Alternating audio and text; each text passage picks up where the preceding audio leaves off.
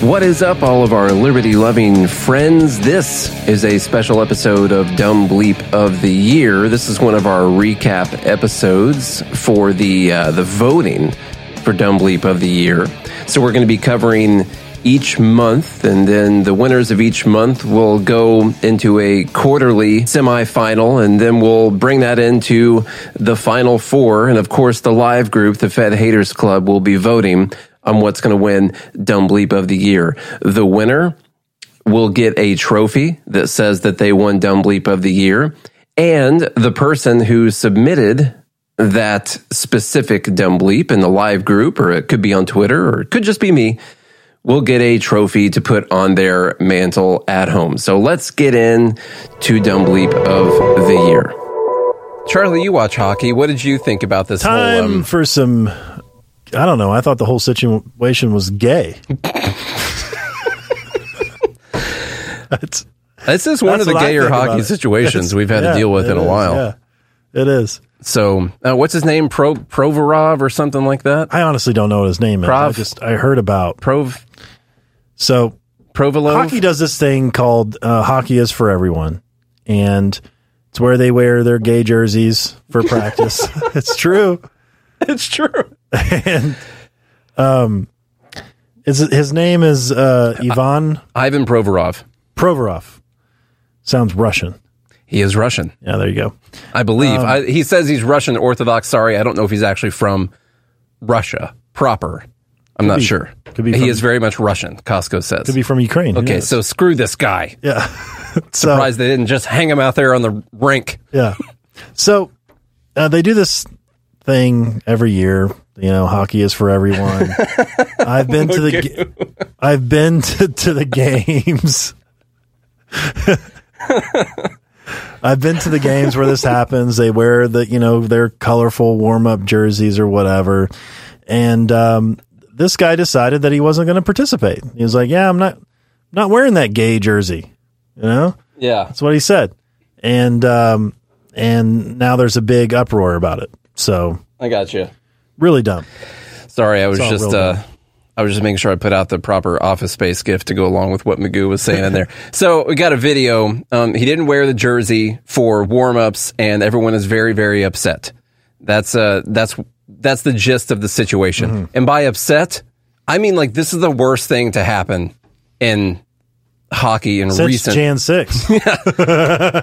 That's a date they all observe clearly, but Yeah. this is the worst part. It's not as bad as Jan six, I guess. So that's always gonna. I mean, one person not participating in this means hockey isn't for everyone. Mm-hmm. So Well, let's say a couple things here. Frank Seravalli uh, says, uh, here's the NHL's response. We'll just tell you the NHL's response. He said, Hockey's for Everyone is the umbrella initiative under which the league encourages clubs to celebrate the diversity that exists in their respective markets and to work to achieve more welcoming and inclusive environments for all fans. Did they have Chat GPT write this, you think? Like, write a corporate BS response to a racial, con- or, racial, sorry, um, a gay. a gay controversy. Yes. Clubs decide whom to celebrate, when and how, with league counsel and support. Players are free to decide which initiatives to support, and we continue to encourage their voices and perspectives on social and cultural issues. Because it's about diversity, right? it's, it's, you would think. Yeah. You would think it is. I feel like this guy has a diverse opinion. But that's not If the tolerance. only one. That's not the tolerance that we live under right now. You have to wear, and everyone has made this comparison. You have to wear the ribbon. That's the, from the Seinfeld episode, and that's what you. That's what you got to do. Someone a comment was ridiculous. It's a, it's a weak response. He's an employee of the Flyers. He should be held accountable. He should have not played. This is about acceptance, diversity, and inclusion. Except for his diversity. That's true. There's a diversity totem pole. Yeah. And they were celebrating a specific part. Not good at NHL. I always thought that it was about playing hockey. The you know, National winning- Hockey League. Winning games. The National Hockey League. Yeah. No, it's an entertainment business. It's about acceptance, diversity, and inclusion. Mm-hmm. Turns out that's why I wasn't watching it this whole time, I guess. you know, that's what was going on. this um, video's great. Got a We got a nice little it. video ready to go. Everybody, I respect everybody's choices. My choice is to stay true to myself and my religion. That's all I'm going to say. The theme from the National Hockey League is hockey is for everyone. The theme is not hockey is for everyone, dot, dot, dot, unless you don't believe in gay rights, then do whatever you want. If the National Hockey League is going to do this, if any league is going to do this, do it properly or reevaluate what you're doing. Because there's not a lot of repercussions that I'm seeing from any league. Now, it could change with the NHL. Could change with the NHL. I think you find the Flyers a million dollars for this. I'm not kidding. Figure this out and stop offending people on nights where it's not about that. It's supposed to be about inclusivity. The National Hockey League need to attack this Pause. and figure this out. I know what we need gay reparations. The damage has been done. Oh, Not only should they find the Flyers, they should find him, the player, and then find everyone else Who isn't gay? who did participate and who's not gay. Mm-hmm. Yes. So that we can have gay reparations. Maybe gay people go to games for free for 250 years, something Find like that. the Flyers a million. I'm not kidding. find the Flyers a million dollars. I'm not kidding. Well, It was just a minute ago we were talking about the uproar that was happening with FIFA fever, where if you were seen with so much as Yeah. a rainbow anywhere, you had to fear for your life, imprisonment, or death. Yeah. Seriously. So, and now here we are. It's the same thing. What's your point? Yes, that literally you would get in trouble for wearing a rainbow anything. Like it put you in prison or something. They were strict about that. That's not what this is. They're requiring everyone to wear the ribbon, to to wear the to wear the jersey. And they're getting in trouble for not, not. doing it. They're not requiring. Well, I mean, Yeah. She's requiring. Right. She'd have this guy strung up in the street in a second. they want tyranny in the opposite form. yes. It's, It's like- different tyranny. It's yeah. They don't. It's like you don't see the difference or, or see the the irony in the situation. It's like, oh, Qatar is so tyrannical. They won't let you wear rainbow anything, and but we're not tyrannical for trying to force you to wear something. I just think the NHL has to do something here. This is not good enough. This is not good enough. Hockey is for everyone. Dot dot dot. Unless unless you don't agree with gay rights, is not the phrasing of this. There, he didn't. No one told him. He didn't tell anyone that they couldn't go anywhere. They couldn't play hockey, or the other people on his team couldn't wear a rainbow jersey, or they, you know, couldn't dance around with tassels or whatever the hell they were doing during Hell, warm-ups. Tampa Bay Lightning and the Florida Panthers can't even say gay in their state. Not even the Jacksonville Jaguars. They can't. They can't say gay either. We're talking about hockey, Nate. I'm talking about all the teams. Tampa Bay Lightning, Florida Panthers. It's hockey, okay? I don't know my hockey.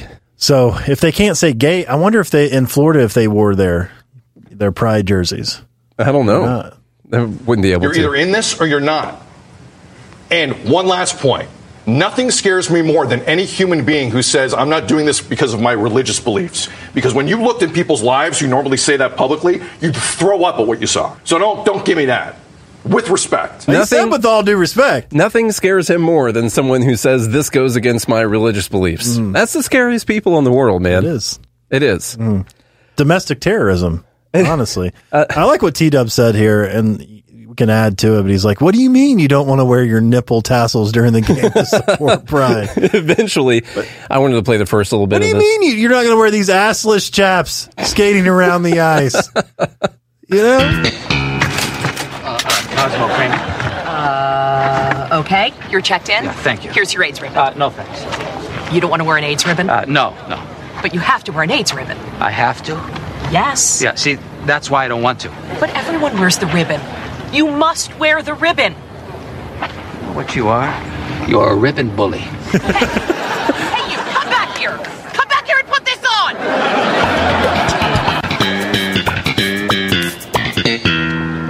Hey, where's your ribbon? Oh, I don't wear the ribbon. You don't wear the ribbon? Aren't you against AIDS? Yeah, I'm against AIDS. I mean, I'm walking, aren't I? Just don't wear the ribbon. Who do you think you are? Put the ribbon on. Hey, Cedric, Bob, this guy won't wear a ribbon. Who? Who doesn't want to wear the ribbon? I forgot how good the bass playing is for that. Oh, it's good stuff. Such good stuff. It's the same. It's the same thing. That's why everyone's Ah. been making this comparison. It's the same thing with masks and and all that stuff going What on. What a gay dumb. that was oh and sadly for the um, overall anyone upset about this it does seem to be that his jerseys uh, sold out online and i looked earlier Really, this is really damaging to the NHL. they're very upset about it i bet Probably Um, covering the the fine they're about to get. yeah so um and, and is that because everyone just hates the gays is that what's going on i think it's probably because people are trying to funnel money to Vladimir Putin. Who hates gays? Obviously. That's uh, Yeah. because the guy's Russian and they're going to sh- ship him back. Yeah. Or they want to stand up for someone's right to just not agree with. The guy was polite about it. He said, "Hey, you guys uh, make your choices. I make mine. I make mine. yeah. Well, we'll be fine. Yeah. everything's good. Now, do is, is it illegal to be gay in Russia? I don't know if it is. I have no not. clue. Obviously, we don't agree with it being illegal to be gay. No, I mean, this, Yeah. this has nothing to do with Right. gay whatsoever. Yeah. this has to do with We have plenty of gay friends. yeah. We love the gays. These same people, by the way, were upset when uh, I you know, especially love the gays that menstruate. I seem to remember a lot of lefties. Now, this is probably hypocritical on both sides, but uh, you know, Colin Kaepernick, he did the whole kneeling, kneeling down thing during the anthem, For gay. and I thought that that was okay. You know, but a lot of people on the right, or you know, love America and all that, get really offended by that. Like, you got to stand up for this thing, or you hate the troops, or whatever. And uh, it's kind of the same thing, just in reverse, reverse, right now. Yep. Only a little different. Same, same, but different. you know, the rapidly rising uh, um, uh, in with uh, with uh, I don't know. Uh, Ron DeSantis says Florida shouldn't require unanimous juries for death sentences. DeSantis says Florida should not require unanimous juries for death sentences. Now, to clarify, he does not mean for the conviction. He means for the sentence that's carried out after the. Con- I want to clear that because when I first read it, I, I was like, for con, con- you know conviction for first degree murder or something like that. Uh, no, it's for the for the sentence. Still don't think it's a good idea. Yeah. Uh, terrible at all. idea. While addressing a gathering of law enforcement officers on Monday, Ron DeSantis said he hopes to change state law to make it easier to execute convicted criminals. Calling it one of the things we have to address, DeSantis said that a supermajority of jur- jurors ought to be sufficient to sentence someone to death. If just one juror vetoes it, then you end up not getting the sentence. DeSantis said, maybe 8 out of 12 have to agree or something, but we can't be in a situation where one person can just derail this. DeSantis was expression, uh, expressing his frustration with the decision of a jury in November to sentence Nicholas Cruz, who killed 17 people at Marjorie Stone, uh, Stoneman Douglas High School in 2018, to life in prison rather than handing down the death penalty. Now, I used to be, you know, an advocate for the death penalty. I used to say like an eye for an eye. You know? Yeah. Like if you, Well, personally, that is still what I believe. I just don't trust the government to do it. that's the problem. Yeah.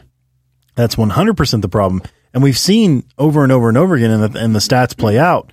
We know that at least 30%, I think it's 30%. It's a it was a lot. I know they've had uh, I mean hundreds overturned and who knows how many people actually got executed. So Um, that means we've killed people who did nothing, which is so wrong. I mean, could you imagine? Like, imagine yourself or your family member in that position. That then, then the, and the state kills them. And then what's the repercussion on that? Nothing. I uh, I also, you know, they use DNA on that stuff. I still wouldn't go with the death penalty for a DNA case where they have DNA somewhere because it is the government who is gathering the evidence and putting it out in trial against you. And I don't trust them to deliver my galldarn mail. All right? So I don't trust them to gather evidence that that could take someone's life away. You know, every time we have a package delayed in Amazon, it's usually being shipped mm. by USPS. Yeah. Every time. Like two day shipping is like, oh, there was a delay. And you notice right on there it says being delivered by USPS. Every time. That's not a delay. Yeah. They're trying to cut back those people bit. to kill people? they can't even deliver the mail. Yeah, I do not agree with postal workers being able to do death sentences. I, I don't think that that would be a good idea. Now, the other, the thing is, uh, you know, we don't agree with it in the first place, and now he's saying that it shouldn't take the entire jury to give someone a death sentence, and I and I get that that's the actual sentence. The, there's another jury's already convicted the person, or I guess it's the same jury, right? I'm not sure. I'm not sure how it works in Florida. I think sometimes, uh, I think most of the time, the same jury, but uh, who knows? I don't want to say anything too too far off. In some states, the sentencing is solely up to the judge. Yeah, yeah, So- that's true. But here's what I want: I want time. Like you, you could find out that the government planted evidence. We've there's been Innocence Project documentaries where they found that people planted evidence. You know, Uh, there's there, there's uh, different documentaries on Netflix where uh, Still don't know people what's going on with, with making a murderer. people and I've never watched that. I don't know what's What? Yeah, It's still never watched good. it. Um, uh, there's Talk still there's still the stuff where uh, people in the government investigators have actually had to go to prison for a couple of years because they found that they planted evidence in places. So I don't even trust the DNA evidence. And I could do life in prison with that, I guess, because you could find out eventually that the person planted evidence. You know, You know how we could have a death penalty? how's that? if the prosecutors and the jury and the judge get it wrong and they kill an innocent person and it's later proven that they do, then they get the death penalty. So you'd have like you can only do it if you're like 100% sure. Then that's like an eye for a, for a lot of eyes. I mean, You know, a bunch of them. But I, I you'd have to be willing to take that risk. that does lay out a pretty good incentive structure. I mean, I think that's the best. I'm not entirely Like, against it. I am so confident that you are the one who killed all these kids in this school that I'm willing to risk my own life on being wrong.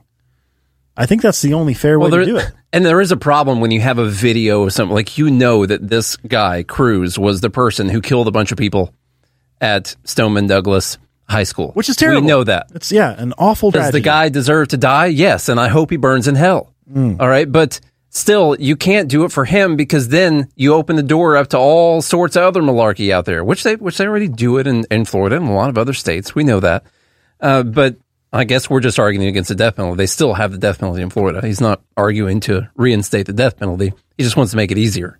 I just think someone has to take the other side of the bet. I'm serious. That's a no. It's Then a it good. be- it's a good idea. would- I like it. Then I think you would truly only basically get those that are like 128,000% confident. Mm-hmm. You know, like I think in this case, there would be people willing to put their life on the line to say, yeah, I really think that this guy did it. And It'd be tough to figure out uh, to make sure you know if you found out someone was innocent. Um, it'd be tough to incentivize anyone to work towards proving whether or not someone was actually innocent or guilty, because uh, there'd be a lot of people riding on that decision, making sure that doesn't actually happen. yeah, You know, hey, it's an idea. no, I mean it's uh, it lays out the proper uh, some of the proper incentive structures for sure. Okay, Honestly, we should just go back to old fashioned dueling. you know? That's not right. USC, you- that's the uh, this is a University lot of Southern California. That's a lot of California today in Dumb I guess so. Yeah. yeah. The University of Southern California, USC, will no longer use the word field over racist connotations. The University of Southern California School of Social Work will no longer use the word field in its curriculum, saying it may have racist connotations. USC's Suzanne Dwark Peck, Charlie, have you heard this before right now? I have not. You, I can tell how School surprised you are. social work said the change was critical to support anti-racist social work and in- inclusivity. The department specifically decided to remove the word field from its curriculum and replace it with practicum, according to the letter, which was dated Jan 9 and shared to Twitter. Quote, this change supports anti-racist racist social work practice by replacing language that would be considered anti-black or anti-immigrant in favor of inclusive language. language can be powerful in phrases such as going into the field or field work. May maybe have connotations for descendants of slavery and immigrant workers that are not benign. So, oh man, especially when especially when the slaves take the field this weekend for the playoffs. And that's it's all come it's full all- circle. Yeah, that makes sense now. They're bought and sold and traded by these owners, and they play on a field As I said, where they sometimes die and have to be resuscitated. I'm going to hold true on my idea that if the government wants to take over something, let them fully take over the universities because they basically already have. And if they could go ahead and finish running those things into the ground, I think that would be great. I really do. It's like so much virtue signaling. It's like, look at what we're doing. But it's so stupid. I know. I know. It's not even It, no one cares about this. It doesn't change anything. Normally, a virtue signal needs to be something that someone cares about. No, it's it's it's a way for them to say, "Look at what we're doing." We're even better than you. Yeah, because silence is violence. True. So now they're actually they're they're doing so they're removing words. Now, what about it's so the word field has to be associated with slavery, nothing else. Yeah. Like farming, just in general, the way that people have stayed alive forever. There's no other thing that it could possibly be associated with. It's slavery. That's it. Yeah, when your dad's in the field, yeah, that's what it is. It's just like slavery. USC says they are joining other universities across the nation and making changes to their institution to quote honor and acknowledge inclusion and reject white supremacy, anti-immigrant, and anti-blackness ideologies. We are committing to further align our actions, behaviors, and practices with anti-racism and anti-oppression, which requires taking a close and critical look at our profession, our history, our biases, and our complicity in the past and current injustices. I think they should get rid of the college. they should. The You know why? The institution itself is racist, and requiring anyone to have a degree in anything is inherently racist because it was only white people that used to be able to go to college. So we should just get rid of. Plus, they have a football field Mm-hmm. On their campus. Now, They, there's USC track and field. yeah. Okay. Well, they're uh, they got to get rid of that It's track and practicum. yeah, guys. when you see the players take the practicum, you'll know. This is now. What about No, the campus? It's not field hockey. It's practicum hockey. what about what about campus though, Charlie? What does campus mean in Latin? All right, more meanings for uh, campus is uh, plain or field. Field. Field. The F Okay. word. Cool, cool. Just making sure. Yeah. They got to get rid of that too. Luckily, no one, probably no one at the university is getting enough education to think all the way through that one. No. I guess. Not So on that's fine. campus, they're not. We don't say the word field on this campus. Oh, God.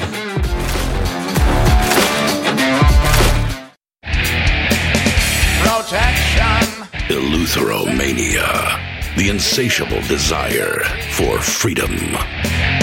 Filibuster. Police state. It's the new three song heavy metal EP from Captain Kickass. Available now on your favorite music app or get it directly from CaptainKickass.com.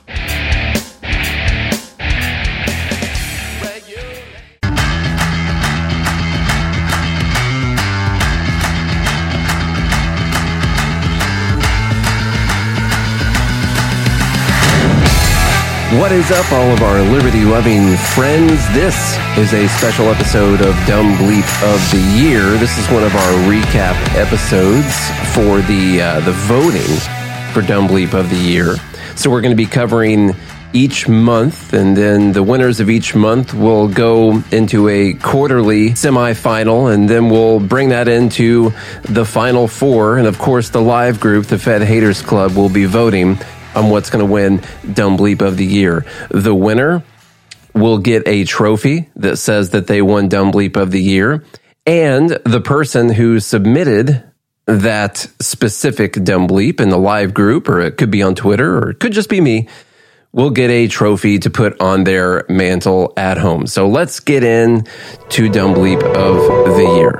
All right. This is from the New York Post. Death of shot Clinton aide with Epstein ties found tied to a tree ruled suicide despite no gun at the scene. That's awesome. The mysterious death of an aide to President Bill Clinton with ties to Jeffrey Epstein has been officially ruled a suicide despite there being no sign of a weapon near the body. Mark Middleton, 59, who served in the Clinton White House in the 1990s, was found dead on uh, Heifer Ranch, Heifer Ranch in Perryville, Arkansas, on May 2nd in 2022. Almost one year after Middleton's death, a police report obtained by the outlet this week revealed that the Little Rock businessman was discovered with a gunshot wound to the chest and an extension cord tying his neck to a tree. That's not funny for the guy. No. Okay. But they ruled this a suicide. Could you? Well, I know what happened. This guy was so depressed. Mhm. He shot himself in the chest. And when he didn't die after like 15 minutes, he's like, well, that didn't do it. Let me Yeah. get this electrical cord and tie myself to a tree. He went to a completely different location because they couldn't find a gun anywhere around there. Um, Yeah. Left the gun, or he took it and he threw it in a lake or something like that. And then, yeah, hung himself with an extension cord. Uh, notably, Lawson's account, the, the deputy, Lawson, from the Perry County Sheriff's Department, his account includes that while officers located a gun case and three boxes of buckshot in Middleton's BMW SUV, there was no weapon in sight. Though the father of two worked for his family's HVAC business in the years before his death, he previously enjoyed a high flying lifestyle as special advisor to Clinton and assistant to his chief of staff. Middleton notably signed late, uh, notably signed late pedophile Epstein into the White House seven of the 17 times he visited the residence. He also reported to have flown on Epstein's infamous Lolita Express jet. Hmm. What a tragic. Oh, Matt's got a good idea. He tied the gun season. to a bunch of balloons, and they took it down. And then it, the balloon got shot down by a missile. Mhm. Now that, yeah, that makes sense. Okay, there you go. Some raccoons helped him up there. Maybe raccoons grabbed the gun and ran off with it. I'm telling you, man, those things Mhm. are bandits. I might be the first to say it here. Middleton didn't kill himself. Yeah, probably very first to say that. How many people have died that have been tied to the Clintons? It's too many, dude. Have you ever? Did you ever watch House of Cards? It's kind of crazy. Did you watch watch House of Cards? I got through, I think, some of season two, like first and second season. It's good. It's definitely written about the Clintons.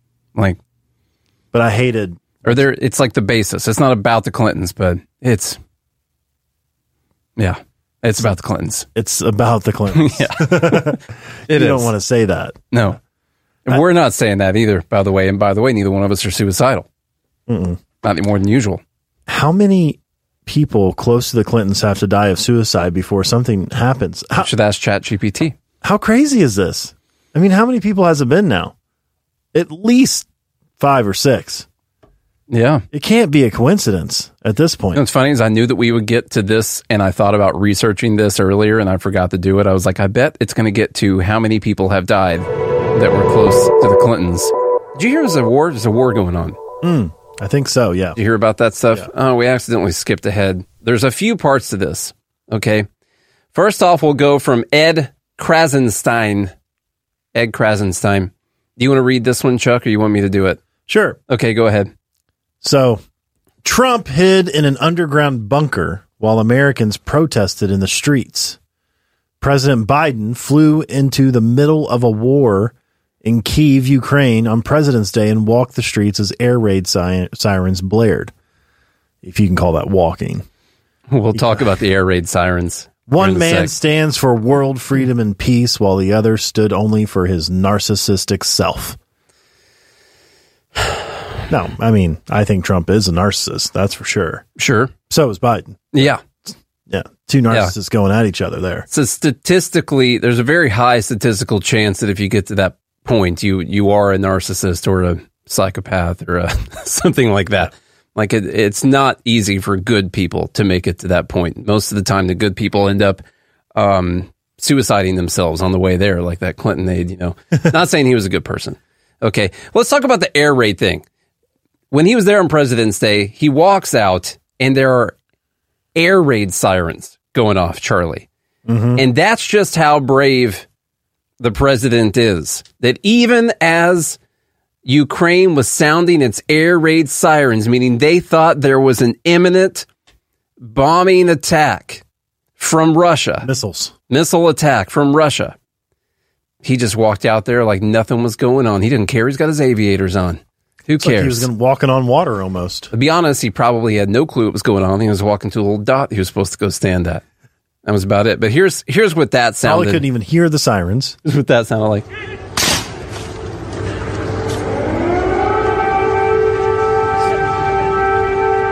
So brave. It's Braveheart, man. Got a freaking William Wallace over here. Jeez. oh, so good. Now the thing is, uh, CNN accidentally mentioned the fact that, like, oh, right when we, uh, we've been President here. Biden wa- We've been here for a Um, while. I've haven't heard air raid sirens. Five days. I have not heard any explosions. I have not heard any air sirens until about half an hour ago, right when uh, President Biden was in the center of Kiev, as, as Clarissa was was just. So you're saying it was planned? If they weren't planned, everyone in the Secret Service and everyone needs fired like immediately. Yeah. You don't just have the president of the U.S. walking around while you think someone's about to bomb you. It's not a thing Yeah. that happens. It's clearly planned. They let Russia know in advance that he was going. It was fake. It's all fake. it's fake. it's all fake. but it still works. Very brave. You can't I'm make telling this you, stuff man. up. So I'm telling you, he's brave. NATO tweeted out, this is propaganda going hard right now. The Krassensteins, there's two of them, the Ed and uh, Brett or something like that. God awful at everything, just terrible. They're twins. I'm pretty sure they've got to be getting paid by the by the White House. There's like a list of social media influencers that are paid, and we've talked about like that Brooklyn dad guy. Mm-hmm. You know, he's paid to to do this. NATO says Ukraine is hosting one of the great epics of this century. We are Harry Potter and William Wallace, the Navi and Han Solo.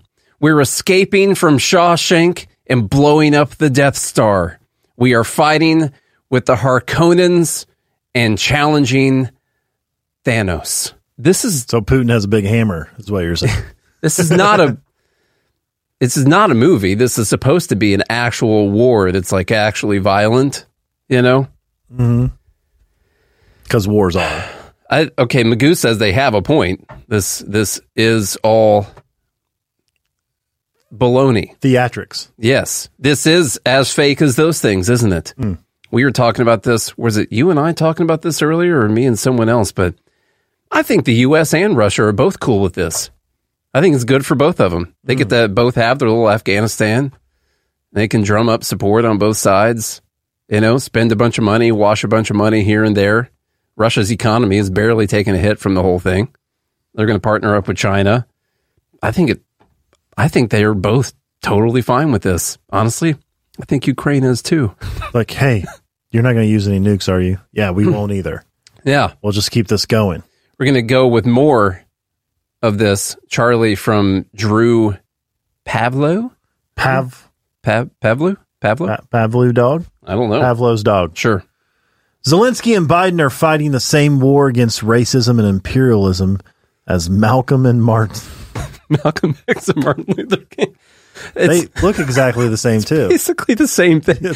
now, anywhere else, this would be like kind of a racist thing to say. Yeah. Honestly, like, Never mind the fact that like Ukraine is full of Nazis. what, what are you talking about? I didn't know that this was coming.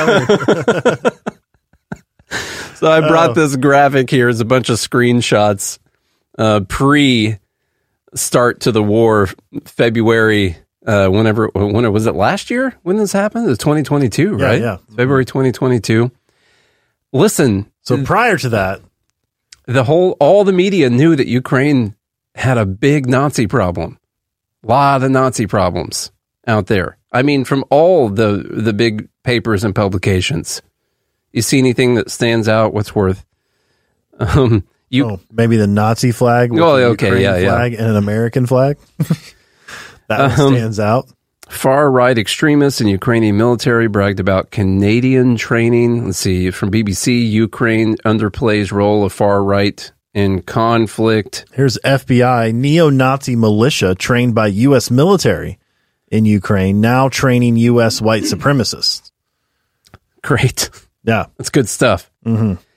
Um, hundreds march in Ukraine, an annual tribute to Nazi collaborator. Uh, violent anti-Semitism is gripping Ukraine, and the government is standing idly by. You, you get the thing, okay? and they're also comparing this to uh, a fight against racism and imperialism. Mhm. The oh, that's pretty crazy. And then on top of that, we'll throw in one more. This is all Ukraine Russia propaganda, and we got to get scooting. Mm. I know it's my fault. Okay, this guy deleted this tweet, but you you can go ahead. All right, Jason J. Smart. Boycott New York Rangers Russian goalie Igor Igor uh Are they all named Igor? I'm sorry. Apologies to everyone out there listening that's named of- Igor. it's like John in Russia. Okay, I got Igor. you. Igor and Igor. Getcha. Yeah. Uh has a giant Russian army Z on his face mask. I have read the explanation that it is sideways. It's a sideways in, but let's be honest, it's a Z which shows support for the Russian war effort. Disgusting. It's literally a sideways in. The top of his helmet says N Y R on the top of his helmet, but Hmm. it's sideways, so it looks like a Z. This guy's serious about this. I went through his Twitter Z page. for Zelensky. it's Z. That's what it is. Yeah. Okay. Yeah, he's Russian, but he supports Ukraine. Z for Zelensky. Yeah. I got you. Okay. Well, that uh, that tweet uh, is gone, but thanks to I believe Costco for sending over the screenshot of that. It was uh, worth it. Erin Reed says, "We told you this would happen. They're going after Obergefell, gay marriage, and gay parents in Oklahoma." You didn't think this would stop at trans people, did you? There's a little picture of a baby foot committed some kind of baby foot crime. It's a slippery slope. Getting footprinted. An Oklahoma judge just transferred. Here's the headline. Now, we're going to need like a flow chart to go over this one, okay? I'm going to warn you. An Oklahoma judge just transferred a lesbian mom's parental rights to her son's sperm donor. What? I know what you're thinking. This is overturning what? This is a, this is overturning Obergefell. just sure. transferred a lesbian mom's parental rights to her son's sperm donor. No, read that again. I still didn't get it. Well, I might give you a little bit more explanation, and but we're not going to. Okay, by the way, this place, uh, 19th News, um, probably 19th Amendment, I'm be- betting, your trusted source for contextualizing the news. That's what they are. So they can't get fact checks for for context. Kris Williams is a lesbian. It's Chris with a K. Williams is a lesbian. And that means she won't be seeing her son anytime soon. Because she's a lesbian? Apparently. that is the official ruling. He said, lesbian. I'm sorry, the judge was a woman. On Monday, Oklahoma County District Judge Lynn McGuire ruled that Williams had failed to adopt her son and had forfeited her parenting rights to his sperm donor, the son, they, which I don't know how inconsiderate these people can be, but I don't know if their son is officially declared being a male. Uh, his, yeah. Yeah, that seems wrong. Okay, don't worry, we're going to clear this all up. So, Williams, the lesbian, losing the rights to her son. Advocates say Williams' From an case. Oklahoma female Yeah. judge. Yeah. Advocates say Williams' case may test the bounds of equal marriage laws in Oklahoma and, beyond. According to Williams, that's the lesbian, she and her ex partner, Rebecca Wilson, now Williams is the is the lesbian mom who's losing the rights to her son. The other mom, her ex partner, Wilson, planned to have their son and found a sperm donor whose last name is Vaughn on a paternity website together. The two married, Wilson and Williams, girls, both of them, married together while Wilson was pregnant. Okay. Wilson's not the mom in this story. She's the partner. No, Wilson is actually the birth mother. And the partner to the mom, Williams. Is Williams. Yes. Who has no biological relationship to the kid. Okay? I'm not saying that that's the only thing that matters or anything.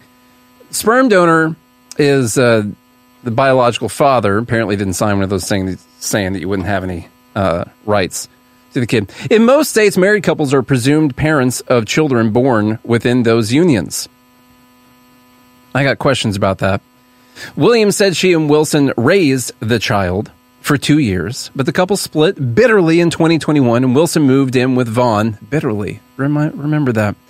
Uh, so Wilson, the birth mother, moved in with Vaughn, the birth father, the sperm donor, and took the child with her. She argued that Williams is not the child's mom.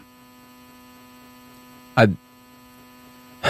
It sounds like Williams is not the child's mom. I I don't even think Maury has to tell us. you know? Yeah. It's her, you know? do we only have to do a test? Do we? they should still go on Maury though. Well, they should. That would be a great episode. William says, I don't feel like we should have to adopt our own children. Now, Williams is the person who married a woman who was pregnant and then divorced the woman who had the baby and left to go be with the biological father. Mhm. Uh, she says, I don't feel we should have to adopt our own children. Uh, if I was a man, I love how she started it by saying, "I don't feel like." I can't dispute that now, can I? It is correct that you don't feel like this. Yeah. If I was a man, nobody would come back and, you know, question whether that child was mine or not. Um, you mean like if you were the the man, like with the with the stuff that went in the thing, The other stuff? created the stuff, you know, and the and the and the thing came out with the stuff. Is that this is this is so dumb? Oh, I thought she was the lesbian mom though. way, yeah, way down in the article, in very end of it, very end of it. The birth mother has alleged that Williams was abusive towards her and that she's removing Williams from her son's life for her son's safety. Uh, during the divorce proceedings, Wilson was granted an emergency victim protective order that barred Williams, uh, the victim uh, lesbian mother in this case, barred Williams from contact with her and the child. That order was extended. Williams denies the abuse and says it's irrelevant to the question of parental rights.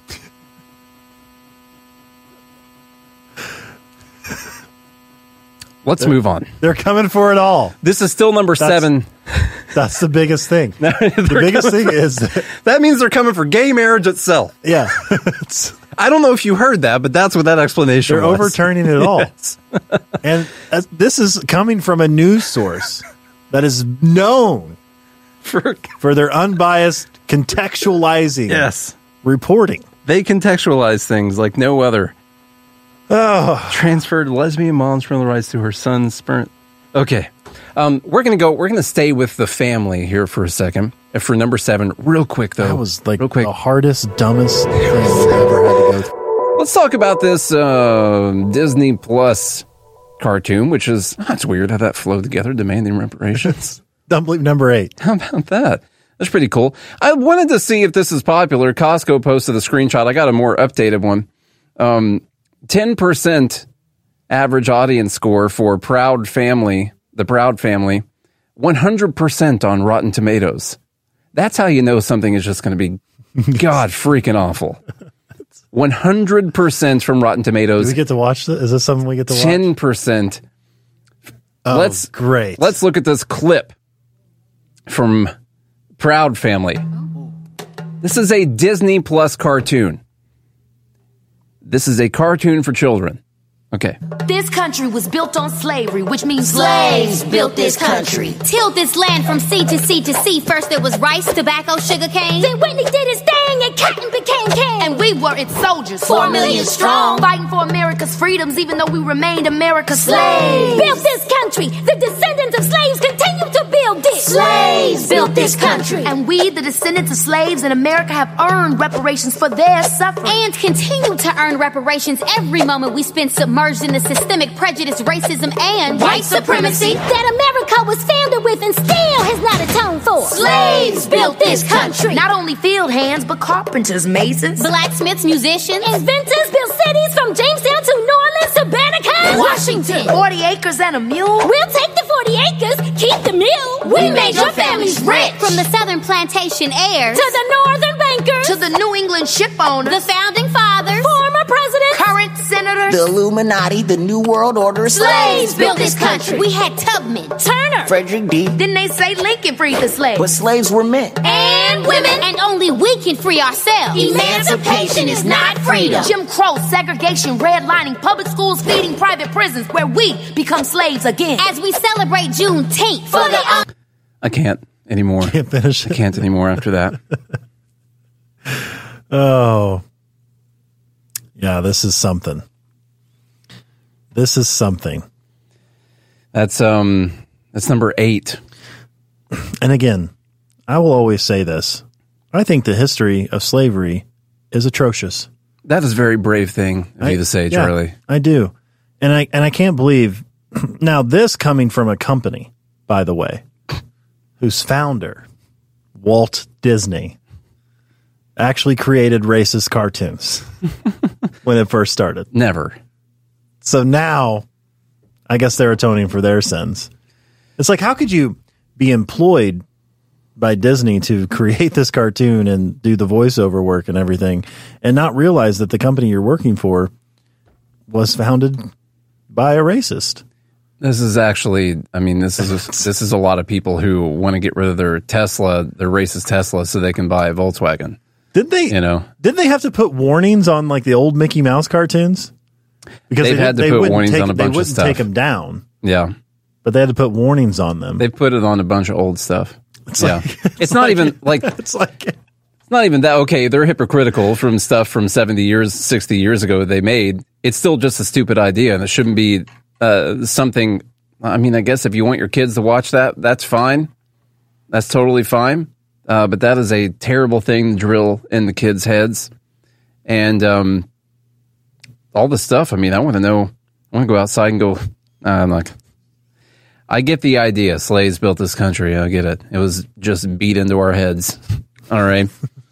but I, I don't think it's entirely accurate um, when you look at the economics of the, the North and the South. The South was actually in pretty tough condition.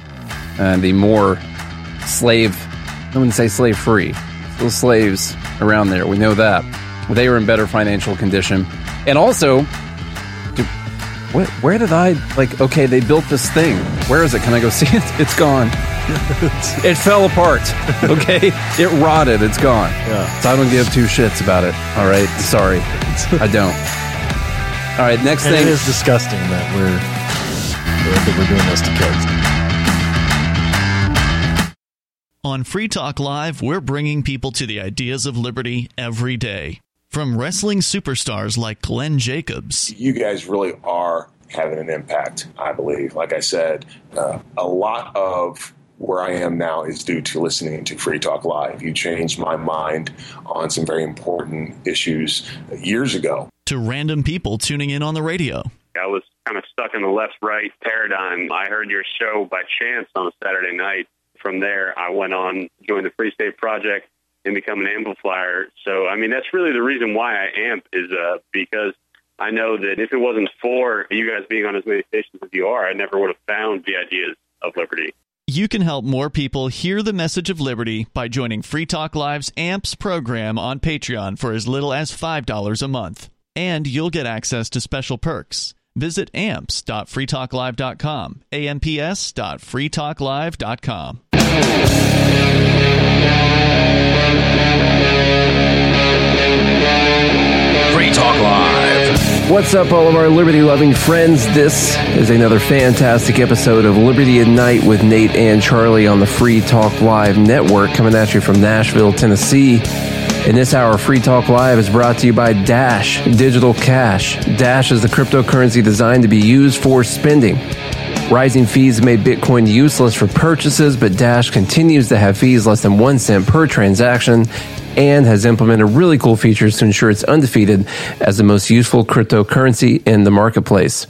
From a technical standpoint, Dash transactions are irreversible and its network is protected from 51% attacks by their chain locks technology. There's no need to wait for a confirmation before considering the Dash transaction complete. So it's great for merchants. Dash is one of the oldest cryptocurrencies and is widely available on exchanges and in multi crypto wallets. It's easy to get and use Dash. Start by learning more at dash.org. And a big thanks to the Dash DAO for sending us 32 Dash per month to promote Dash on the air. Visit dash.org to learn about Dash, dash.org. This is a special episode of Dumb Bleep of the Year. This is one of our recap episodes for the uh, the voting for Dumb Bleep of the Year. So we're going to be covering each month, and then the winners of each month will go into a quarterly semifinal, and then we'll bring that into the final four. And of course, the live group, the Fed Haters Club, will be voting on what's going to win Dumb Bleep of the Year. The winner will get a trophy that says that they won Dumb Bleep of the Year. And the person who submitted that specific Dumb Bleep in the live group, or it could be on Twitter, or it could just be me, will get a trophy to put on their mantle at home. So let's get in to Dumb Bleep of the Year. Dumb Bleep number two is a group called It's the Guns. Hmm. So we have the shooting we've been talking about all week here in Nashville, right here close to home. Number two is going to be people blaming the guns. We'll have some videos, we'll have some tweets. Let's show what we got. Here's the first one posted saying uh, from Sawyer Hackett. I don't know who that is. Here's Tennessee Governor Bill Lee three years ago next week announcing permitless open carry of firearms. And then they post uh, some misinformation, just incorrect information, probably right after it happened. At least five children and three adults were shot in his state today. Somehow, I don't even have to play the video. That's just him uh, announcing that they're going to have permitless open carry. Um, in in what way is this tied to this shooting? Can someone tell me? Yeah, I mean, it's his fault. It is because if the shooter would not have been able to open carry those weapons from her car to the doors that she shot through, this never would have happened. No, she would have never tried it. No. Yeah. Th- that kind of reaching for stupid things to say is why this makes it into dumb bleep. Mm-hmm. Next thing, we're going to play a few clips from The View. Oh, yes. First thing, Whoopsie Goldberg is wearing a shirt that says thoughts and prayers, and it's crossed out, and at the bottom it says policy and change. So no thoughts and prayers, not a thing. Policy and change. We are uh, the Almighty. We can fix all of these things. Uh, so that goes to part of it. Uh, let's play a few clips. I would be willing to say, why don't we put in place trainings, background checks, mental health screenings to be able to have one? Why are we compromised? well, why it- are we? and You know what I'm. You know what I'm tired of. I, I don't mean to, No, to no. be rude to, to, to cut you off. I'm tired of trying to find a way to justify Mm-hmm. you being able to keep 75 guns in your house. I am tired of trying to figure out a way to to say, listen. We have rules and regulations. The Constitution is very clear. Scalia changed the meaning of what Yes, the he did. Constitution says. Well, and, and Scalia changed it. Okay, there's one. He, I didn't know that. Yeah. Scalia changed it? He wrote it. He wrote it in. When a judge does something you don't like, that means that that judge changed the meaning of what the Constitution says because you know exactly what the Constitution says and means based on your uh, stupid emotions. That's so that you have. Yeah. Here's Joy Behar. Also, I love when she's like, I don't mean to be rude and interrupt. but but I'm going to be rude and interrupt. But I'm going to go ahead and do it. yeah.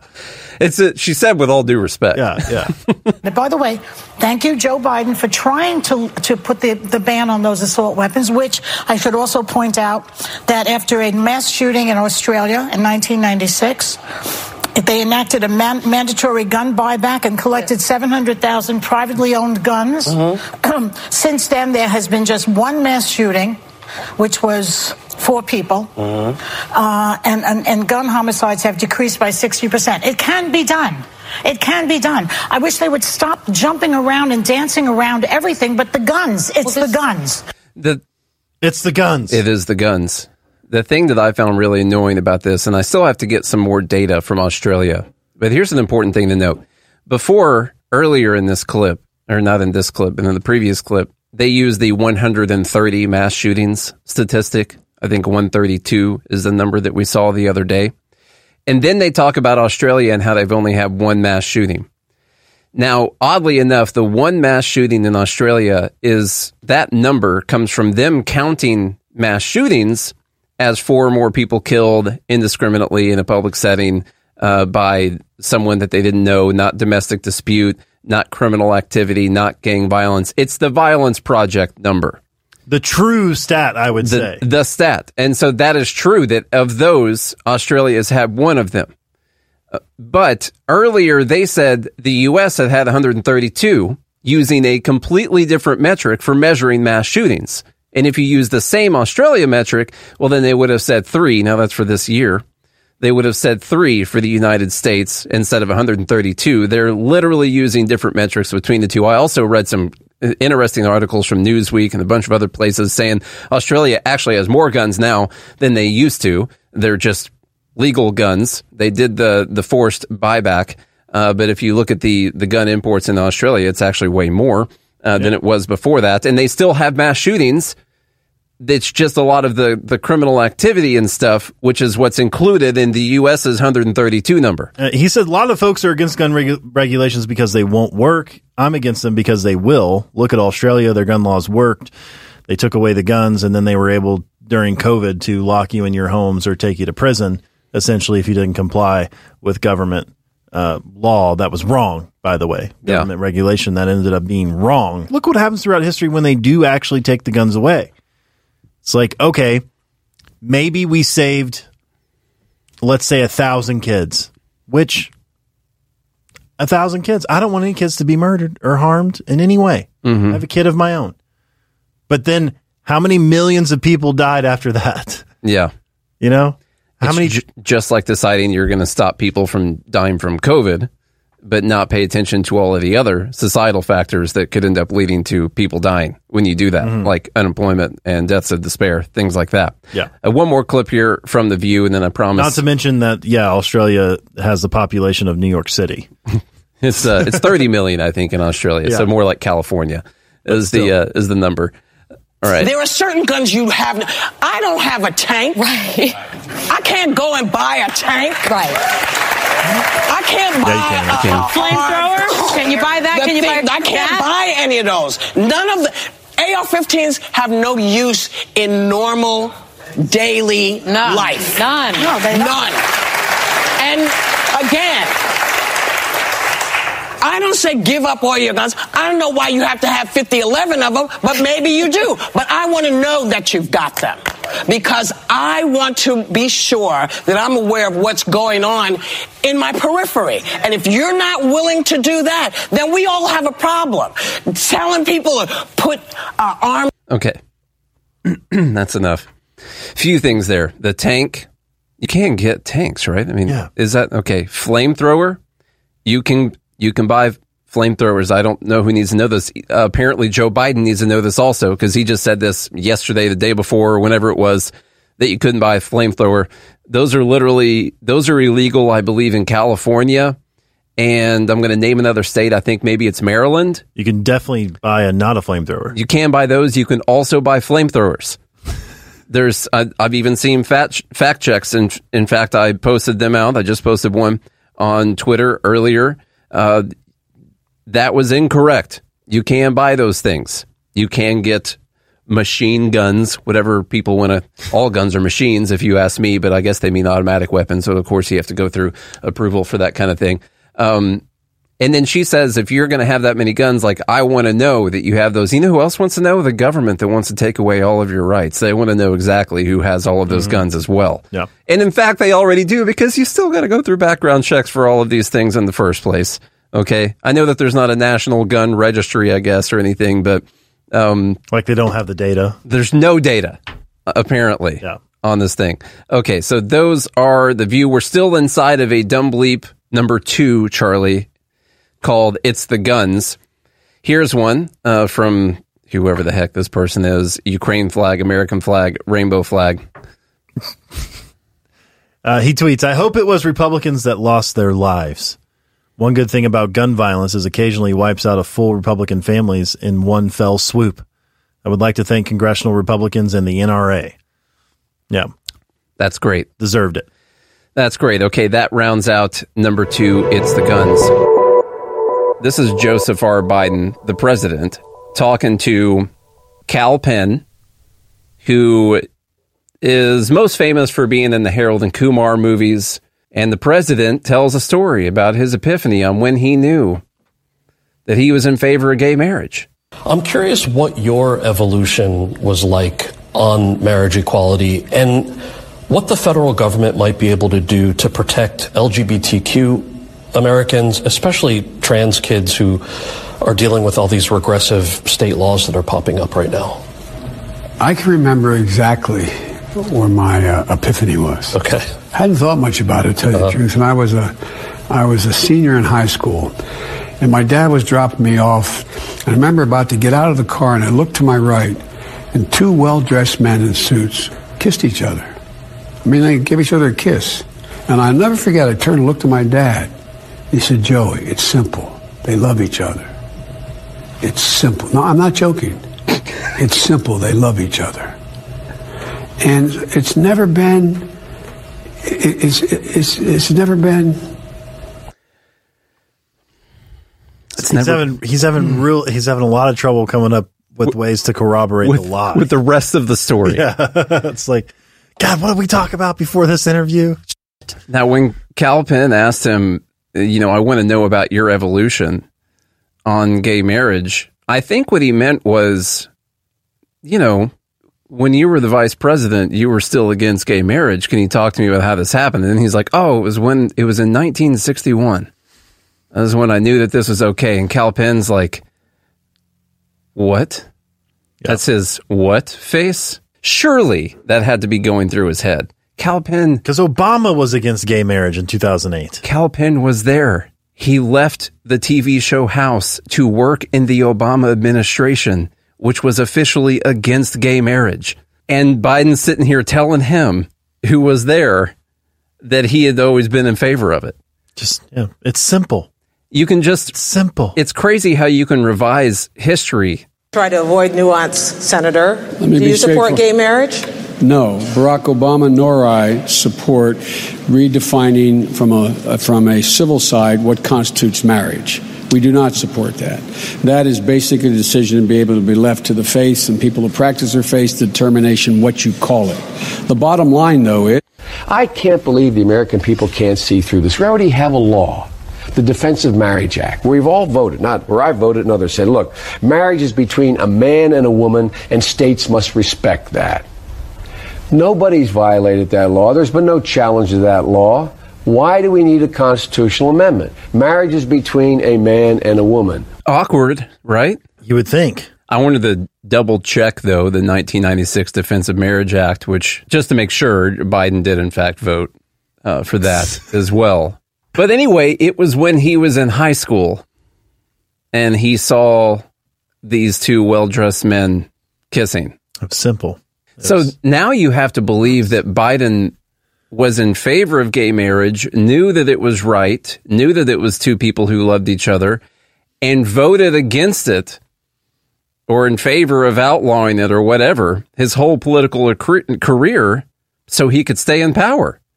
And so therefore he's a person who even though he knew it was wrong, he did whatever he needed to do to stay in power. The the truth of the answer is I became I became in favor when the polls shifted. Mm-hmm. In 2012. The willingness to just the problem is he'll outright lie about this, and all the politicians, a lot of politicians do this. He'll outright lie to someone first off who was in the Obama administration. He's talking to the to a person. he was Um, like a communications director or something, something like that. I- right? yeah, I can't remember exactly what it was. I don't think he was there for long. Um, he'll outright lie to that person and on TV, and they'll have a real conversation about a fake situation that didn't happen. And everyone is going to act like it's the truth, even though everyone knows it isn't the truth. This is one of my favorites. Reparations, going to be number five. But more specifically, here is the Debt Collective replying. The Debt Collective is this group on Twitter that just talks about how you shouldn't have to pay debt. Essentially, all the debt is bad. We should cancel all of it. You shouldn't need to pay anything. And so Tim Oh, Tim, ask the question. You constantly post about forgiving debt. What are some things you feel people should have to pay their debts on? Okay. Let's entertain that question. What you always think people should have their stuff canceled. What's something you think people should have to pay for? And they respond with reparations. They they messed up. I'm sure this is just an oversight on their part. The debt collective. What should people have to pay their debt on? I know this is tough, but you should pick something that is a debt that people chose uh, to go into. If you're going to say that they should pay a debt, you don't just choose something that no one has ever agreed to or has any responsibility for at all. All right. But that's what they did. It's not any of your medical debt. I get that probably wasn't by choice. We can't help that things happen sometimes. It's not your, not even your car payment. You know, you can't help that you chose that car. You could have chosen a cheaper one. You know that. But you wanted that one. Let's be honest. And so it's more money and it's tougher to pay for. Your college, of course. You had to get that, whatever the worthless degree was. It might even be worth, it might be, even be a good degree, but you went too soon and you got a degree that you don't really care about anymore because you don't want to do that. That's why my degree is worthless. I could go to a semester of college, probably might, might need a couple. That's called, also called like a year of college and um, I could go and I could be a teacher if I wanted to be. All right. Now, did I go get a worthless degree? No. Get hired as a teacher pretty easily. It's worthless to me because I don't want to be a teacher anymore because I hadn't fully decided what I wanted to do before I went to college, which is why I just I just left and I never went back. Therefore, I got a worthless college loan a bunch of them. All right. Still paying on them right now. It's not that. That's not what you should have to pay for. It should be reparations. Something that you had nothing to do with because you never held any slaves and money that you should pay to people who were never slaves. And who responds to this tweet? None other than Nina Turner with not one or two, but or three or four or five or even six, but seven fire emojis on Twitter. That is how on fire this idea was that there is nothing in this life that you should have to pay for that you received other than paying reparations to black people. That is the only thing that you owe as a human being is money to her. That's it. You think we're done with reparations right now? No, because Nina Turner still existed another day this week. And so therefore we can still talk about her. That's great. Many of you saw this one. Black folks are not demanding reparations from white folks. I read that. I was like, okay, good. Means I don't have to pay any BS reparations, right? The demand is for the United States government, whose economy was built on the labor of enslaved people whose laws allow black codes, Jim Crow, and redlining to repay that debt. Okay, so it's not black people demanding reparations from white people, it's just from the United States government. Were there terrible things? Of course. Slavery, mm hmm. Yeah. Black codes, Jim Crow, of course. Really bad things. But where does the United States government get its money, Nina? And would you wouldn't you know it? She answered the question. Most of the time she doesn't answer this question. But the problem is, here's here's the deal. You're going to get the reparations from the government. Okay, well the government's got to get its money from somewhere. It's either going to tax everyone or it's going to borrow or it's going to print. Those are the ways it's going to get money. This person says, Who do you think funds the government, Nina? And she responds with, The government itself issues currency. So who funds the government? It's just going to issue the currency. Now, let's think about this for a minute. why do we pay taxes in the first place? I hate this is people's fallback. This is your MMT argument. Like, oh yeah, I know that we can't possibly pay for this. I know we can't. We're just going to print the money for it. All right, so why are we still taxing people? You know, let's just stop. Let's just print all the money, right? Let's just deal with it that way. That's a great idea. I love it. So the government itself issues currency. You know what happens when the government issues currency and gives it directly out to people, especially when it gives it back directly to people in the form of payments that they can then immediately use? Inflation. Inflation happens to people. And wouldn't you know it, who is it that gets most affected by inflation? But poor people first. Those are the people who get affected first. Now, I'm not saying that means that black people get affected first, but statistically, that would be. But of course, they'll have the money to pay for the extra inflation. So that's so that's fine, except for when that money runs out, and then everyone else will have to not get. Listen, this is a recipe for absolutely destroying what is left of our country. If you have reparation printed money, you literally print funny money for black people to use at grocery stores and then it leads to increased prices for everyone, but only one group of people gets the extra money to use on things. You it's done at that time. I'm going to start buying MREs to put in the basement that I don't have. Okay? I'll build a basement and I'll buy some MREs and I'm going to put them down there at that time. I kind of agree. Could we just do it and get it over with? I'm sick. You know, let's just let's just get past that part so I can focus on how we rebuild afterwards right? Just became a collapsitarian right there. This hour of Free Talk Live is brought to you by Dash Digital Cash. Dash is the cryptocurrency designed to be used for spending. Tired of the ever inflating US dollar? You can live your life on Dash instead with some handy websites. BitRefill.com has been accepting Dash for years and has a ton of big name retailers and brands, including grocers, gas stations, phone refills, Amazon, and even prepaid MasterCards. Plus, many of their gift cards are available at a discount. But what about paying your bills? Spritz.finance can do that, and they can send dollars to your bank account in case you still need those for some reason. Dash is one of the oldest cryptocurrencies and is widely available on exchanges, including the decentralized Maya protocol and in multi crypto wallets. It's easy to get and use Dash. Start by learning more at dash.org. Thanks to the Dash DAO for sending us 32 Dash per month to promote Dash on the air. Visit Dash.org to learn about Dash. Dash.org.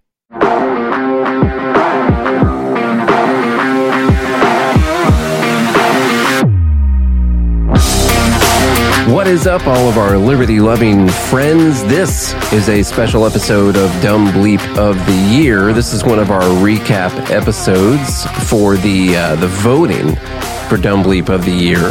So we're going to be covering each month, and then the winners of each month will go into a quarterly semifinal, and then we'll bring that into the final four. And of course, the live group, the Fed Haters Club, will be voting on what's going to win Dumb Bleep of the Year. The winner will get a trophy that says that they won Dumb Bleep of the Year.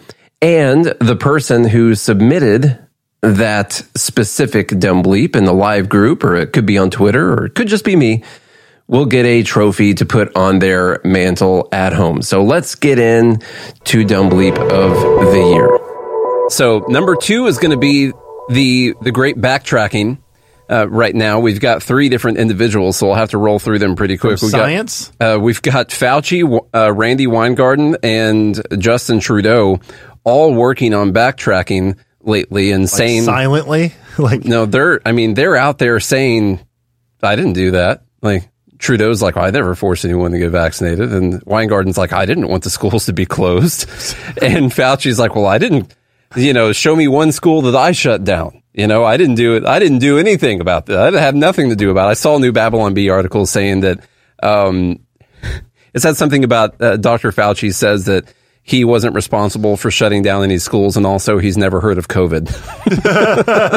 it's pretty good, pretty good article headline.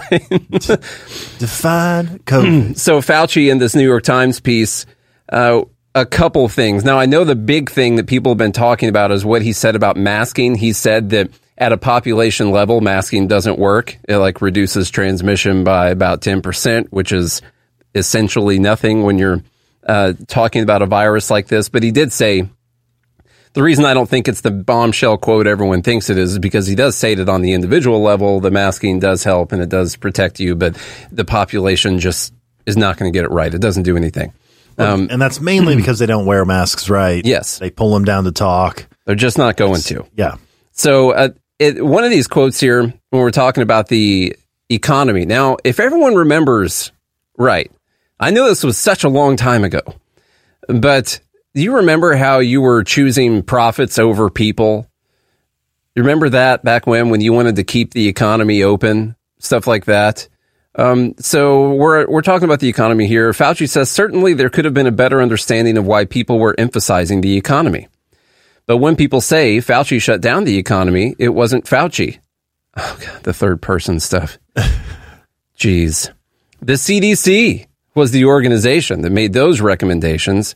I happen to be perceived as the personification of the recommendations. I don't know. Maybe it's because your full time job was out, out there propagandizing the people, you know, on behalf of the government. Also, Like- wasn't it your emails mm-hmm. going back and forth with other folks at the FDA Like, and CDC? to and pretend that he had nothing to do with this. Right. Now, now he can. He's got the the ability to deny this because he actually was not in a position of power to make those decisions and and make those decrees. But to pretend like he wasn't out there saying that this is what we needed to do and that people weren't like uh, he didn't know that people were listening to him and that he was directing public opinion and that the public opinion is important because the government slightly cares what the public thinks and that he was out there doing the work of all of these people in order to get the people behind actually locking down all of these places. He knows that that's what he was doing. So he's gaslighting about his influence. yes. Yeah.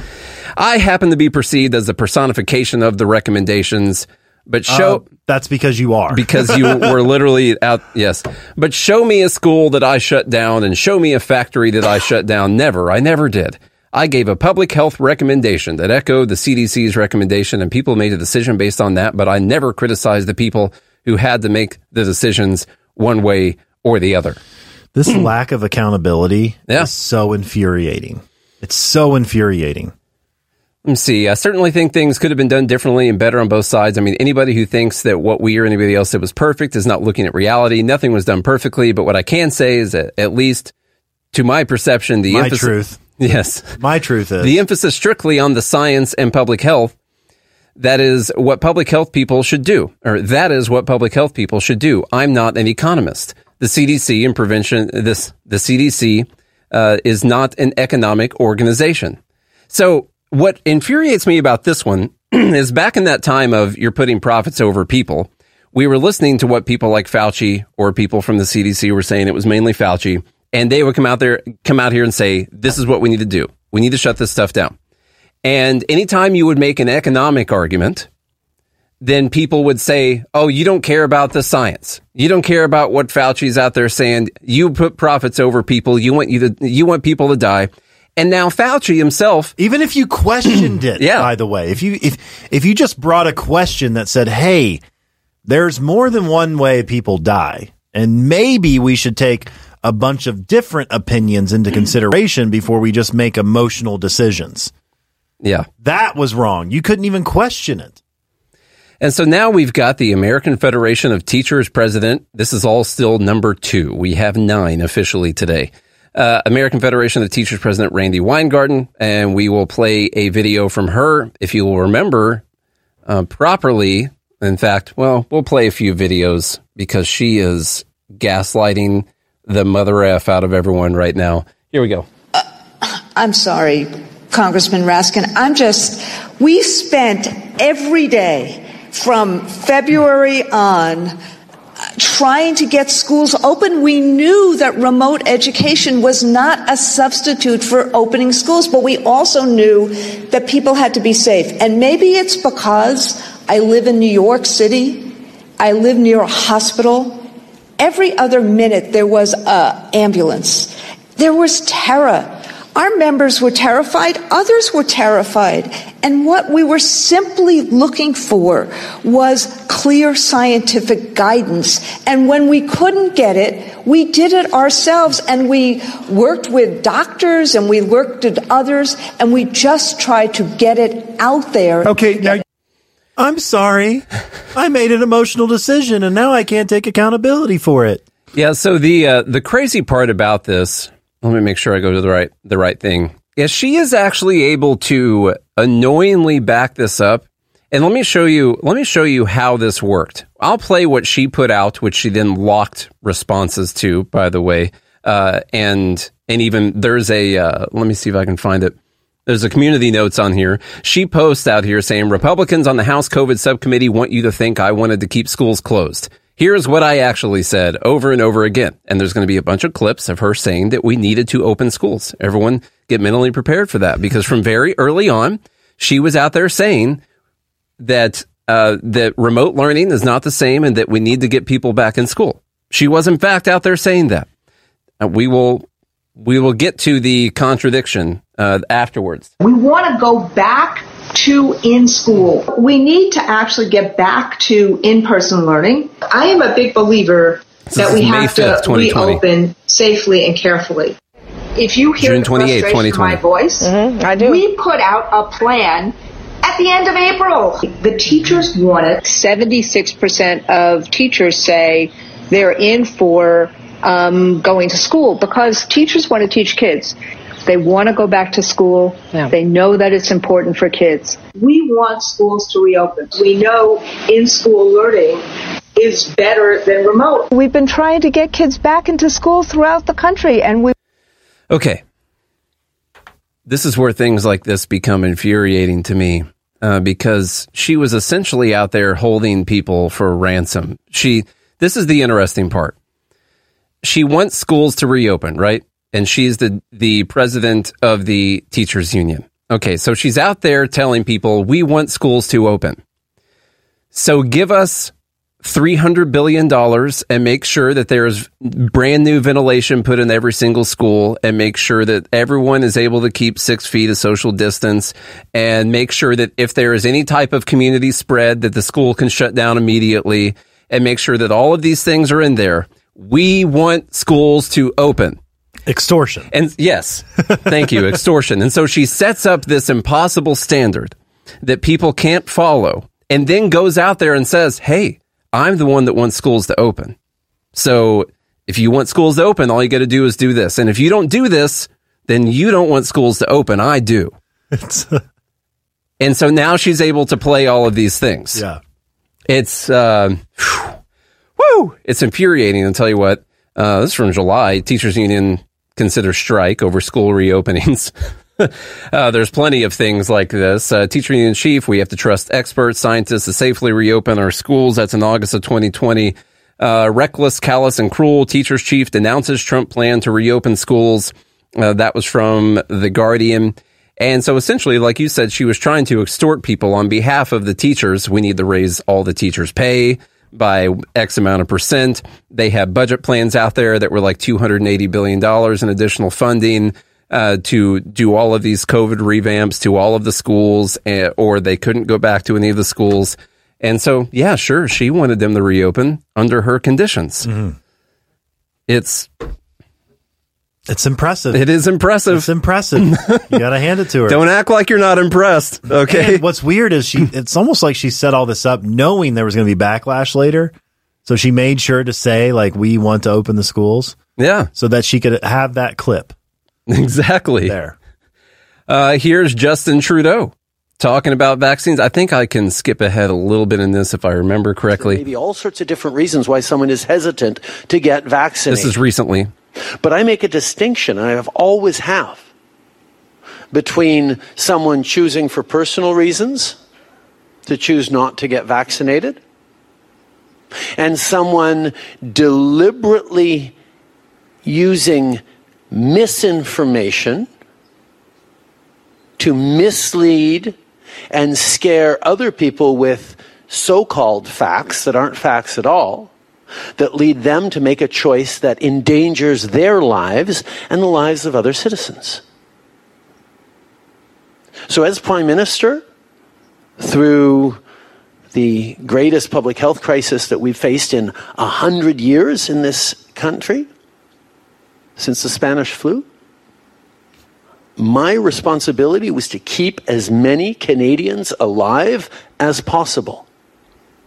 And all of the scientists and the medical experts and the researchers, not just in Canada, but around the world, understood that vaccination was going to be the way through this.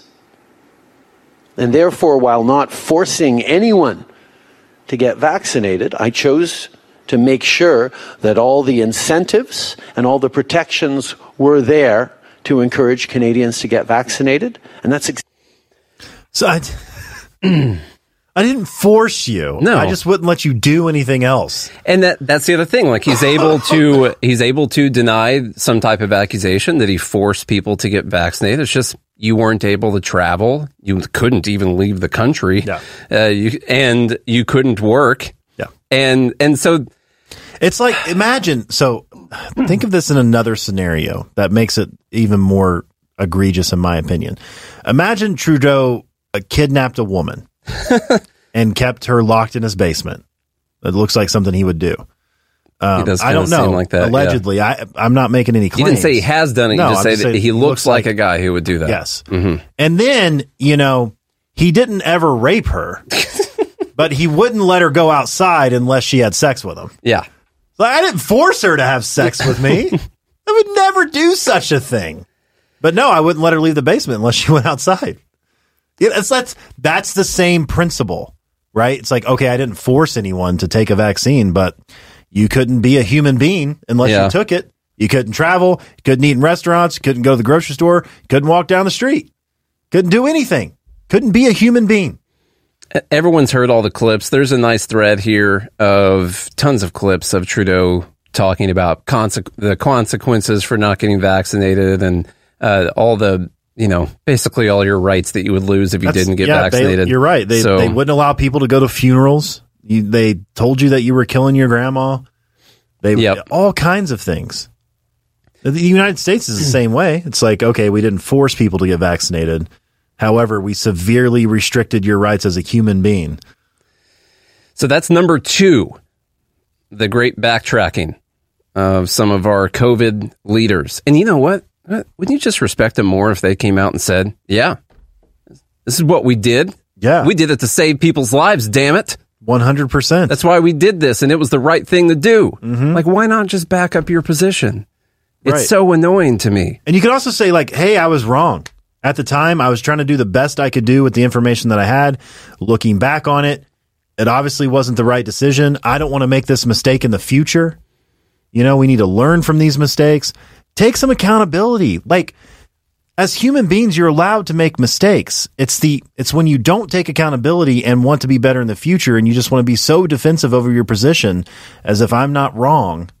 You know, like take accountability for what happened, and then be like, let's not make this mistake again, and we can all be decent people.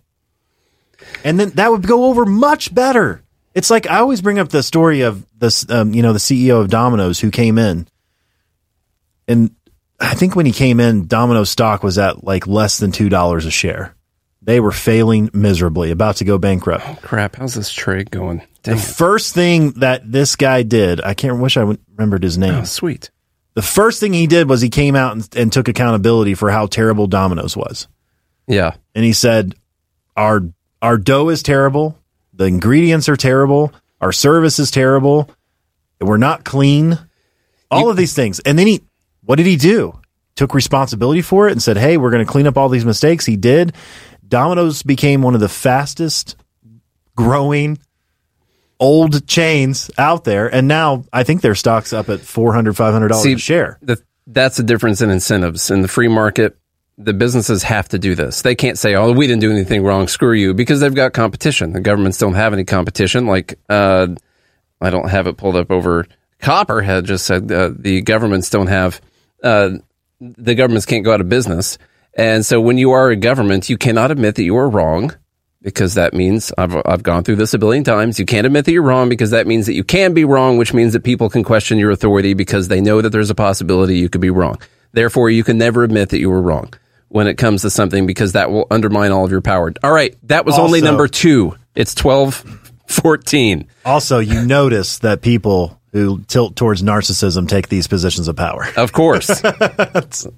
Well, they they're one the, the- ones that make it because it takes those traits to get to those places, and the people that aren't narcissistic or psycho psychopaths or anything like that, uh, they they don't make it to those places. Very rare that like a good person makes it to that position because a bad person did things that bad people would do to get past all of the good people. This is one that's been very viral over the last uh, day or so. Have you seen this video? Connor Boyack uh, posted it out, and it went very viral. Connor is the one who does the Tuttle Twins. He's been on the show before, and uh, he he got he posted this out here.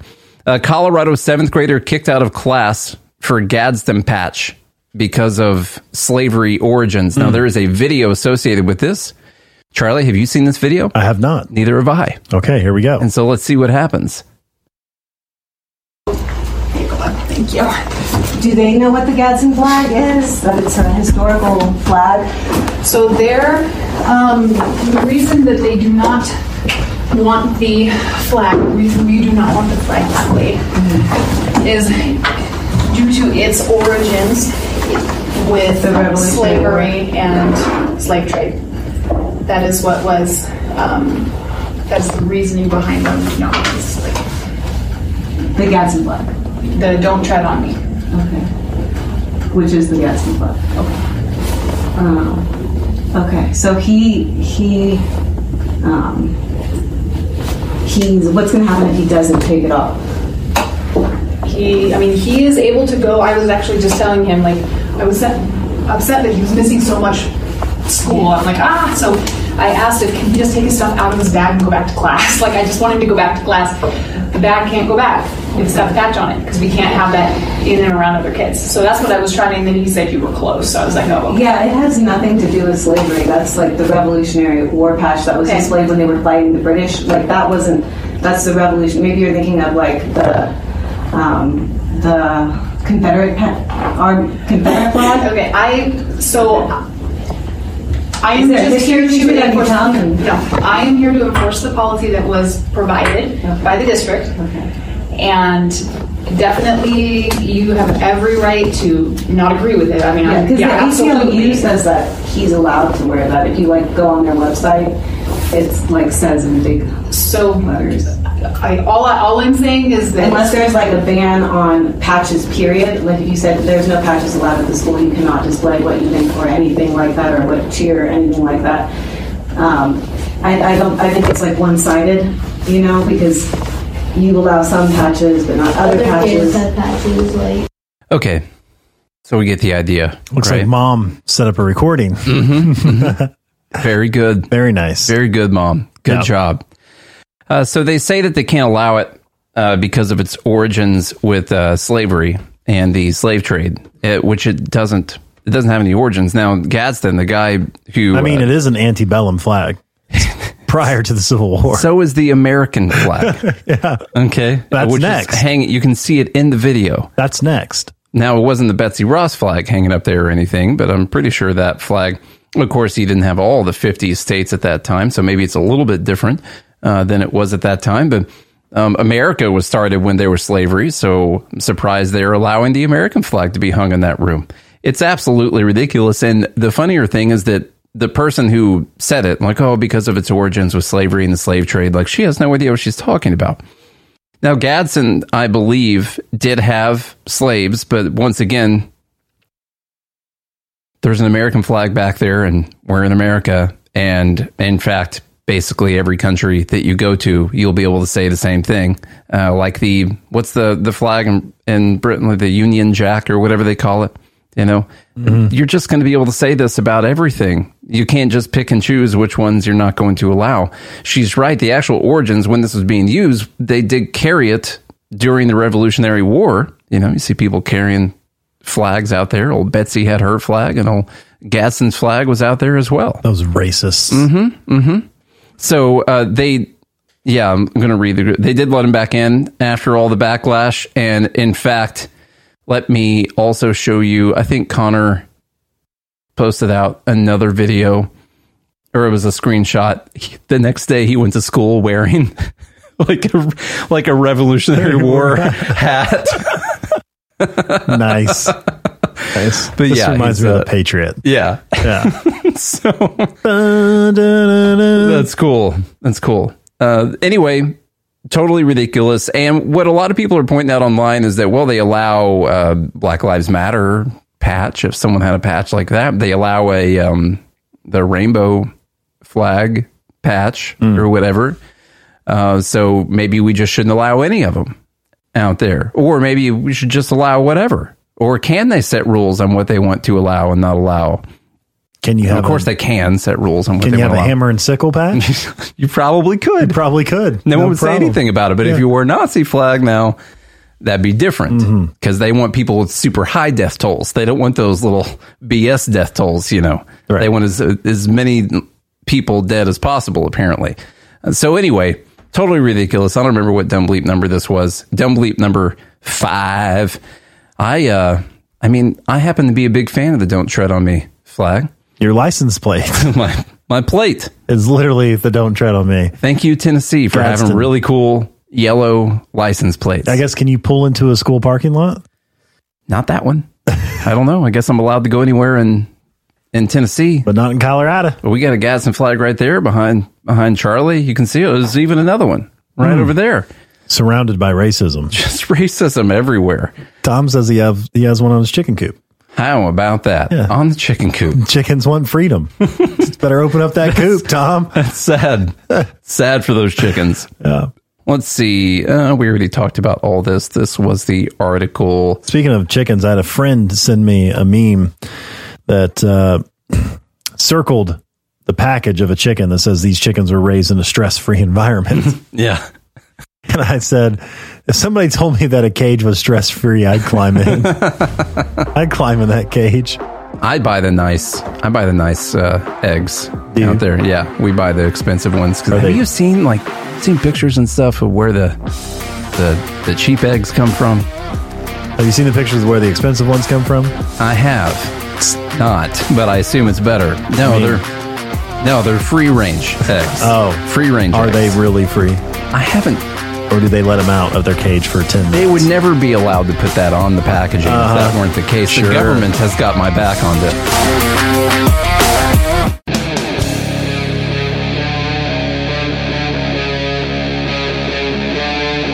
Free Talk Live. What is up, all of our liberty loving friends? This is a special episode of Dumb Bleep of the Year. This is one of our recap episodes for the uh, the voting for Dumb Bleep of the Year.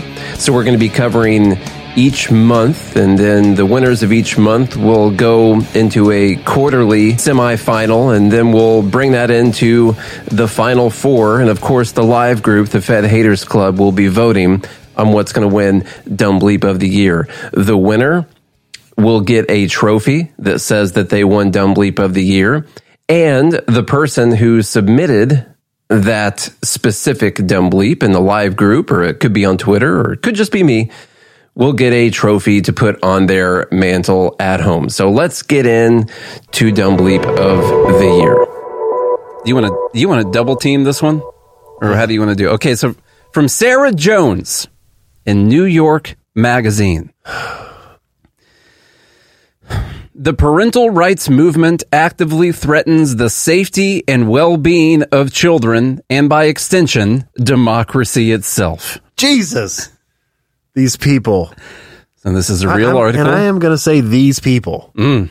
I'm, I'm so tired of it. And you're not going to say who these people are. They can self identify as people who agree with what this dumb bitch is saying in this article. Oh my god. The the real threat is you, Sarah. and anyone who thinks like you do. Okay, uh, let's let's go through some of this. Children are not property in New York Magazine starts with a quote from the book of Proverbs: "Train up a child in the way he should go, and when he is old, he will not depart from it." To certain right-wing Christians, the concept is simple: a child can be broken or stamped into shape, much like any domesticated animal. Though all parents hope they'll pass their values on to their children, for some that hope is more of a mandate. Authoritarianism is gospel to modern conservatives. Hmm. Nowhere is that clearer than in their assaults on the children. The architects of state bans on gender affirming care for minors say, falsely, that children are at risk from predatory physicians and activists. A gender cult destroys families, claimed conservative commentator Matt Walsh. The real sin isn't that trans youth will suffer, but that the parental grip might loosen from these tyrannical If you authoritarian don't turn your children over to us Mhm. to mutilate their genitals, then that's the uh, that's the crime. That's the authoritarianism. Yeah. And actually, it's the fact that parents want to teach their kids or even control their kids at all. It's this idea that you should even try to control your children that is inherent for the authoritarian right. Bailey said, "Are we going to have to start losing our kids in boating accidents along with our firearms?" Maybe. It's possible to draw a line. Now, uh, she goes on talking for a little bit about some of the recent child labor law bills in certain states. We haven't talked about those at all, but I guess making it possible for younger uh, teens to work at some places. I really haven't looked into it that much. It's possible to draw a line between the push for child labor and the rights attacks on trans children. In each case, conservatives betray a conviction that a child is the property of parents. Because parents own their children, they can dispose of the child as they see fit. They can deny them the evidence based medical care. They can put a child to work. They can make sure a child is sheltered from the dangers of a serious education. When a child goes hungry, that's because a parent isn't caring for their property. And what a person does with their property is their right. Jesus. Like any piece of property, a child has value to conservative activists. They are key to a future the conservatives want to win. Parental rights are merely one path to the total capture of state power and the imposition of authoritarian hierarchy on us all. Now, now well, go ahead. Are children property for the parents? No, I don't think so either. I think it's. Uh, I think children are a responsibility for parents, for the person that brings them into the world. It's different from your normal property rights. Uh, for instance, you know, I own this mouse, not a mouse. Calm down, rat lady. it's not a real. Mouse. It's like mouse. computer mouse. Okay, we're outside of your jurisdiction right now. Okay, you're not coming for me. I own, I own this mouse. I don't want to. I own this hat. Okay, this is my property right here. Now I can choose to wear it and I can be all kind with it. You know, I can play with it, can caress it. You know, or you can set it or I fire. can look at it and I can see it's, it's a cowboy's hat, and I can take it and rip it up and throw it down on the ground and destroy it. Set it on fire. And later I can be like, oh, what happened to my hat? Okay. Now that's what I can do with property.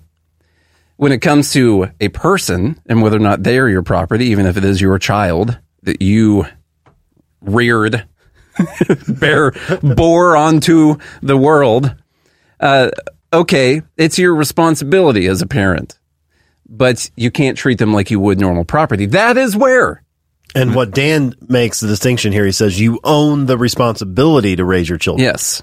That is your property. That is your intellectual, your moral, you know, that property that, that you have. Uh, that it is your responsibility to take care of the child. Now, even as libertarians and some people anarchists or whatever, I do think that if a parent is going to harm their children, that someone has the right to come in and protect that child from harm. Okay. And so that's where this whole thing gets really, really fuzzy. Uh, do you want to go on with the state laws passed by conservative Republicans? Well, I wanted to say real quick that she makes a lot of false statements here, which is they can deny them evidence based medical care. Yeah. The evidence based, especially for trans care, because that's what she's going to go into here, by the way, is so far fetched that it's disgusting. Mm-hmm. And for them to say, well, look at the research, the research is that they point to is not science at all. It's completely made up, basically, and um, they're using it as their gospel to say Yeah. if you deny a trans kid their right, or not even if you deny, if you don't affirm mm. the feelings of your child, you're denying them evidence based care, which is completely a, which is a completely false choice to begin with because there is no evidence based medical care for mutilating the genitals of a child. The only evidence base they have are some studies that's that explicitly followed uh, people who went through transitioning for 12 months during the process of when they started it and after after they did it and they followed people for 12 months and they showed that the uh, the suicidal ideation dropped by I don't know like 70% or something like that I think is the number uh, during those 12 months when you got what you wanted, what you felt like you wanted. You got affirmed. You got to go through this process. Now it doesn't follow receiving for, all the validation. Yes, it doesn't follow for after that, for later in life when you realize that you can't have any sexual pleasure or that you maybe made a bad decision and you should have just gotten a butterfly tattoo on your foot or something like that, you know. And and so no offense, okay, to anyone, I think they're great. I love butterflies. Okay. I just don't like feet. That's why I said that. Yep. State laws passed by conservative Republicans have made LGBTQ children, in particular, more vulnerable to abuse at home by practically requiring schools to out them to their parents. The denial of gender affirming care is another act of violence. Yep. Far right activists invent tales of wanton surgeries on minors and irreversible hormonal treatments. Those are not tales, by the way. Yeah. Now they, you know, it's tough to tell exactly what people are doing, but they're not running around. Uh, first off, they're not running around like cutting the penises off of a seven year old or anything like that. Okay. They will do these top surgeries as everyone's becoming accustomed to now, I guess, these top surgeries on younger teen girls. That they'll do things like that. And they will do hormone therapy, which uh, interrupts your development, messes up your development, causes problems for the rest of your life uh, afterwards. Uh, so it's also um, being linked to cancer. Yeah, there's and all kinds of things. Yeah. Um. So, in doing so, they obscure the high suicide rate among LGBT youth who need gender affirming care as a matter of life or death. What about the suicide rate of those who have transitioned later on in life? We don't want to talk hmm. about those, do we? No. Well, that's just because of society in general. Yeah. Probably. In the home and at school, children must also fear gun violence in the name of the Second Amendment.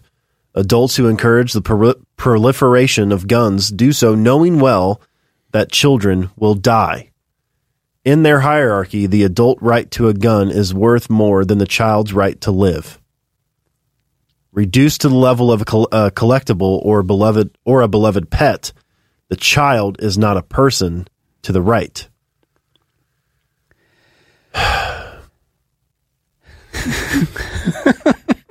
See why we did the rat video before this one? Yeah. You know? Only the unborn are spared the right's cruelty. Conservatives claim personhood for the fetus who cannot disobey, disobey or requires nothing but a womb. Whereas once a child is born, they're totally fine with crushing up the child and cutting its head off and like sending it through a tube.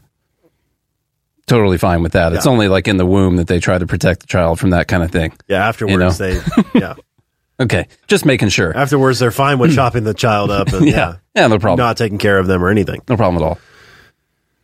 That was sarcasm. But okay, yeah. Sarcasm. The fetus is more valuable than the child because the fetus is a means to an end. The subjugation of women.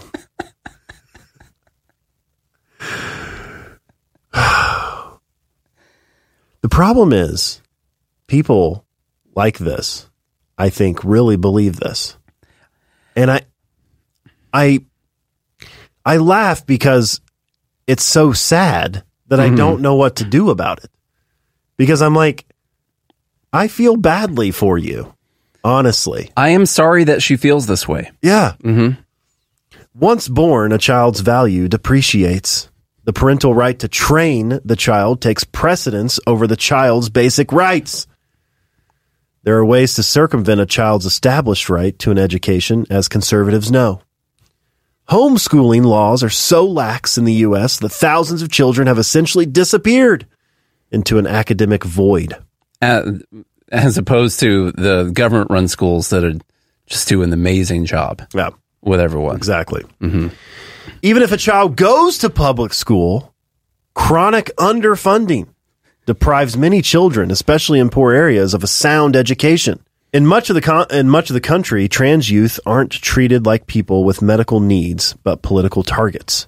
This is ownership, and the U.S. rarely interferes.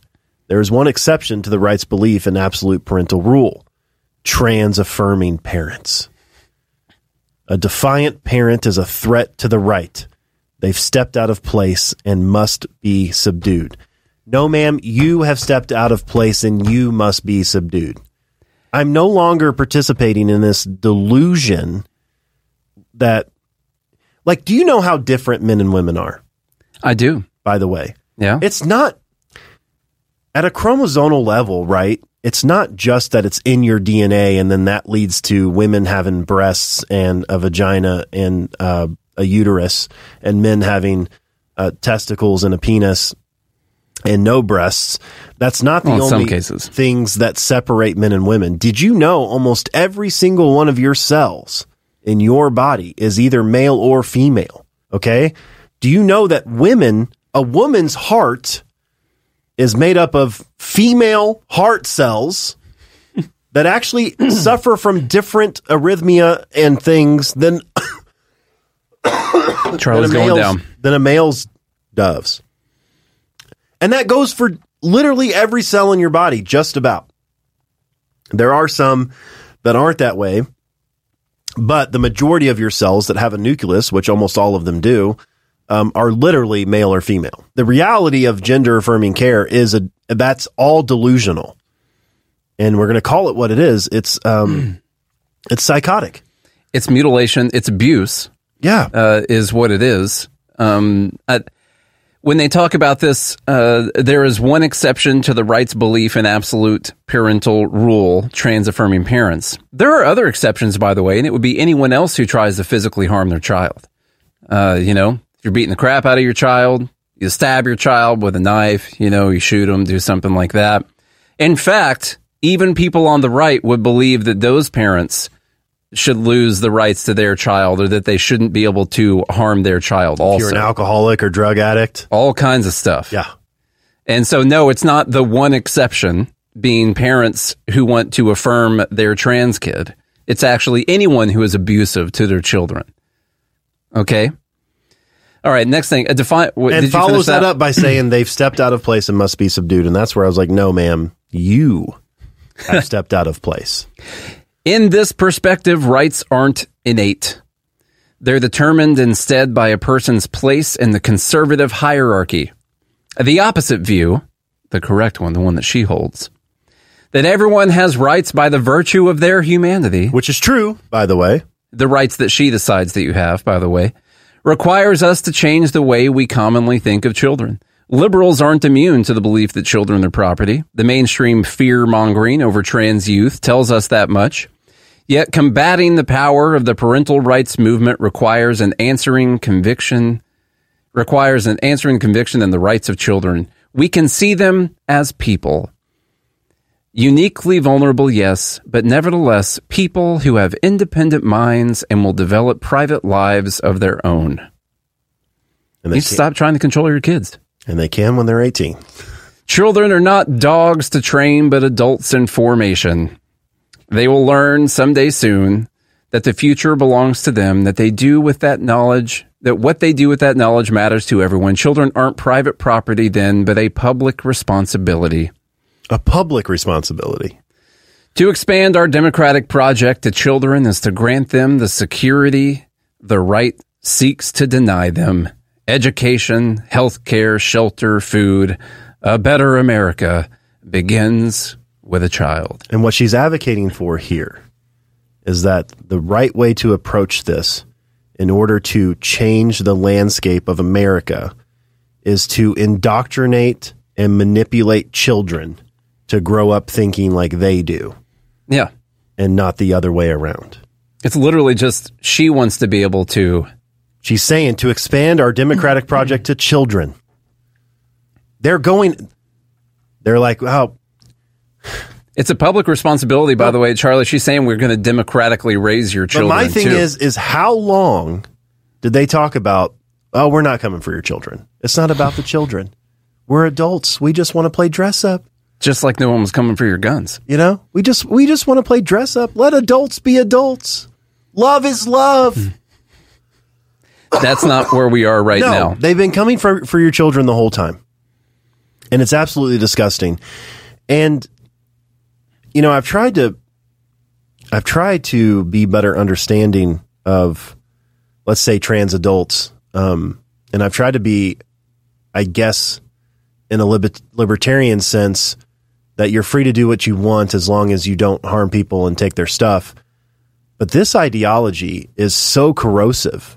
I, I feel like I'm leaning more towards taking the Matt Walsh route, and yeah, and because it because I'm I feel like I'm becoming I'll say it righteously angry at people like Sarah Jones who disgustingly admit that they want to manipulate and indoctrinate your children and mutilate them um, over your right to protect your children. this we've made it to a point in society where somehow we got to a point where people could just openly advocate for what I what we what is child abuse. And they get to act like they're on the moral high ground on the subject. And it's not the case. They're wrong. There's something mentally wrong with these people. They are they are incorrect. I don't care where their feelings are on the matter. What happened to them in their lives that led them to this place we're not going to capitulate to it because you're literally trying to abuse children children do require some control from the parents you can't just let them do whatever the hell they want to do they could do all sorts of different bodily harm to themselves. Why not let them drive a car? Why don't we just openly? I mean, might as well let them get tattoos. That's fine. You can. I mean, that's not going to change your life forever. Okay, that that's different. But eh, where does this end? No, you you end when it comes to physical harm in the child. The child cannot actually make a decision for the rest of their lives. That's why they're kids. That's why we have parents. That's why they live with their parents because kids make really dumb decisions because they're not thinking about the future like you're supposed to. It's hard enough to get adults to think about the future instead of the now. We're becoming more and more like children the further in time we go right now. you know, that's really what's happening. She's a child. Sarah, whatever the hell her name is, is basically just an eight year old girl making an argument that the parents should be able to tell her what to do. Only she can write decently. She's a better manipulator than Moshe. I've seen some manipulative kids. Okay. They'll do it. There's a 16 second clip going around of the really important part that he says, but I want to get the context because I don't want it to be taken out of context. But it's it's good. Number nine, Al Sharpton. Many mornings, some of the guys in the neighborhood would say, Rev, I caught a case. I have never walked down that block and somebody said, I caught three cases. I mean, this is just as low as it gets. I've never heard of three cases on one individual in three jurisdictions. So this is serious. But on the other side of it, one day our children's children will read American history. And can you imagine our reading that James Madison or J- Thomas Jefferson tried to overthrow the government so they could stay in power? That's what we're looking at. We're looking at American history and how it will play out is going to be very important. The sad part about this to me is that this is All right, that's enough of that. So I have no idea what he's talking about. So when well, Trump overthrowing the government.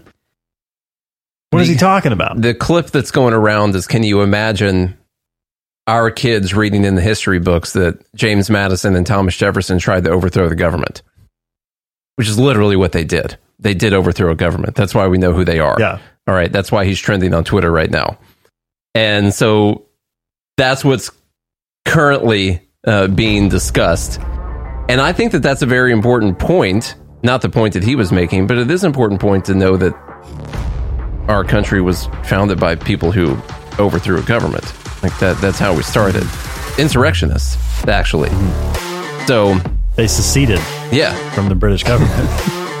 they destroyed the British government. Yeah. You know, by doing that. They're democracy. they I don't know. I think They that's what we're doing. Destroyed Parliament's democracy and the Okay. king's power. Uh, so that's uh, number nine, Al Sharpton. Charlie seemed completely unfazed by that one, and that one's the what was supposed to be the absolute dumbest one. I just right didn't here understand everyone- what he was trying to get at.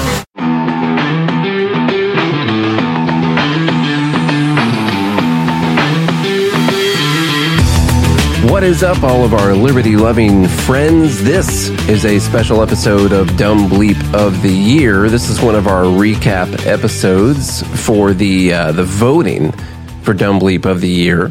So we're going to be covering each month, and then the winners of each month will go into a quarterly semifinal, and then we'll bring that into the final four. And of course, the live group, the Fed Haters Club, will be voting on what's going to win Dumb Bleep of the Year. The winner will get a trophy that says that they won Dumb Bleep of the Year. And the person who submitted that specific Dumb Bleep in the live group, or it could be on Twitter, or it could just be me, will get a trophy to put on their mantle at home. So let's get in to Dumb Bleep of the Year. And it's going to be called California. And it's going to have two stories from California that people have been talking about uh, this week. Charles, if you want to, You want me to take the first one? if you want to do the honors on the first one, that we can do. All right. it. This is from uh, Free Beacon. California bill would redefine infertility to give men access to pregnancy treatments. California hmm. lawmakers are advancing a bill that would redefine the inability of men to get pregnant as infertility and entitle them to insurance covered fertility treatments. Let me read that again in case everyone fell asleep. California lawmakers are advancing a bill that would redefine the inability of men to get pregnant as infertility and entitle them to insurance covered fertility treatments. Question though. What about a trans man that can get pregnant? Now, is that an oppressor, an oppressive man over the infertile men who can't get pregnant? I, I seem to be infertile Yeah. myself. Like a trans man comes in, you know, he's got ovaries. I think you're asking too all many this stuff. questions. Okay. Yeah. It just is now. That was racist. Yeah. Okay.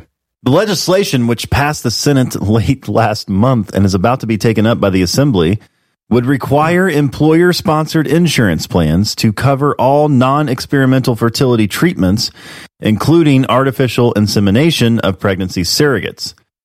Supporters of the legislation have touted it as an overdue step, an overdue step toward fertility equality for LGBT people. What about the Qs? Uh, well, they don't like them anymore, I guess. Freshman State Senator Caroline Menjivar said, quote, it will ensure that queer couples no, longer... Sorry. They left off the Q. That's the but Q. I'm just driving me nuts That's right because now. she's going to spell it out here. Okay. It will ensure that queer couples no longer have to pay more out of pocket to start families than non queer families.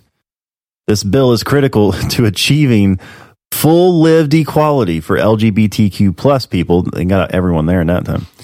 As well as advancing well rounded and comprehensive health care for all Californians. It will I know what you're thinking. It will ensure that queer couples no longer have to pay more out of pocket to start a family than a non queer family. Meaning, if you're, if a guy and a girl are together and they're just, and they're non queer, they're together and they have one drink too many one night and you know things happen. Okay. And then that creates a baby.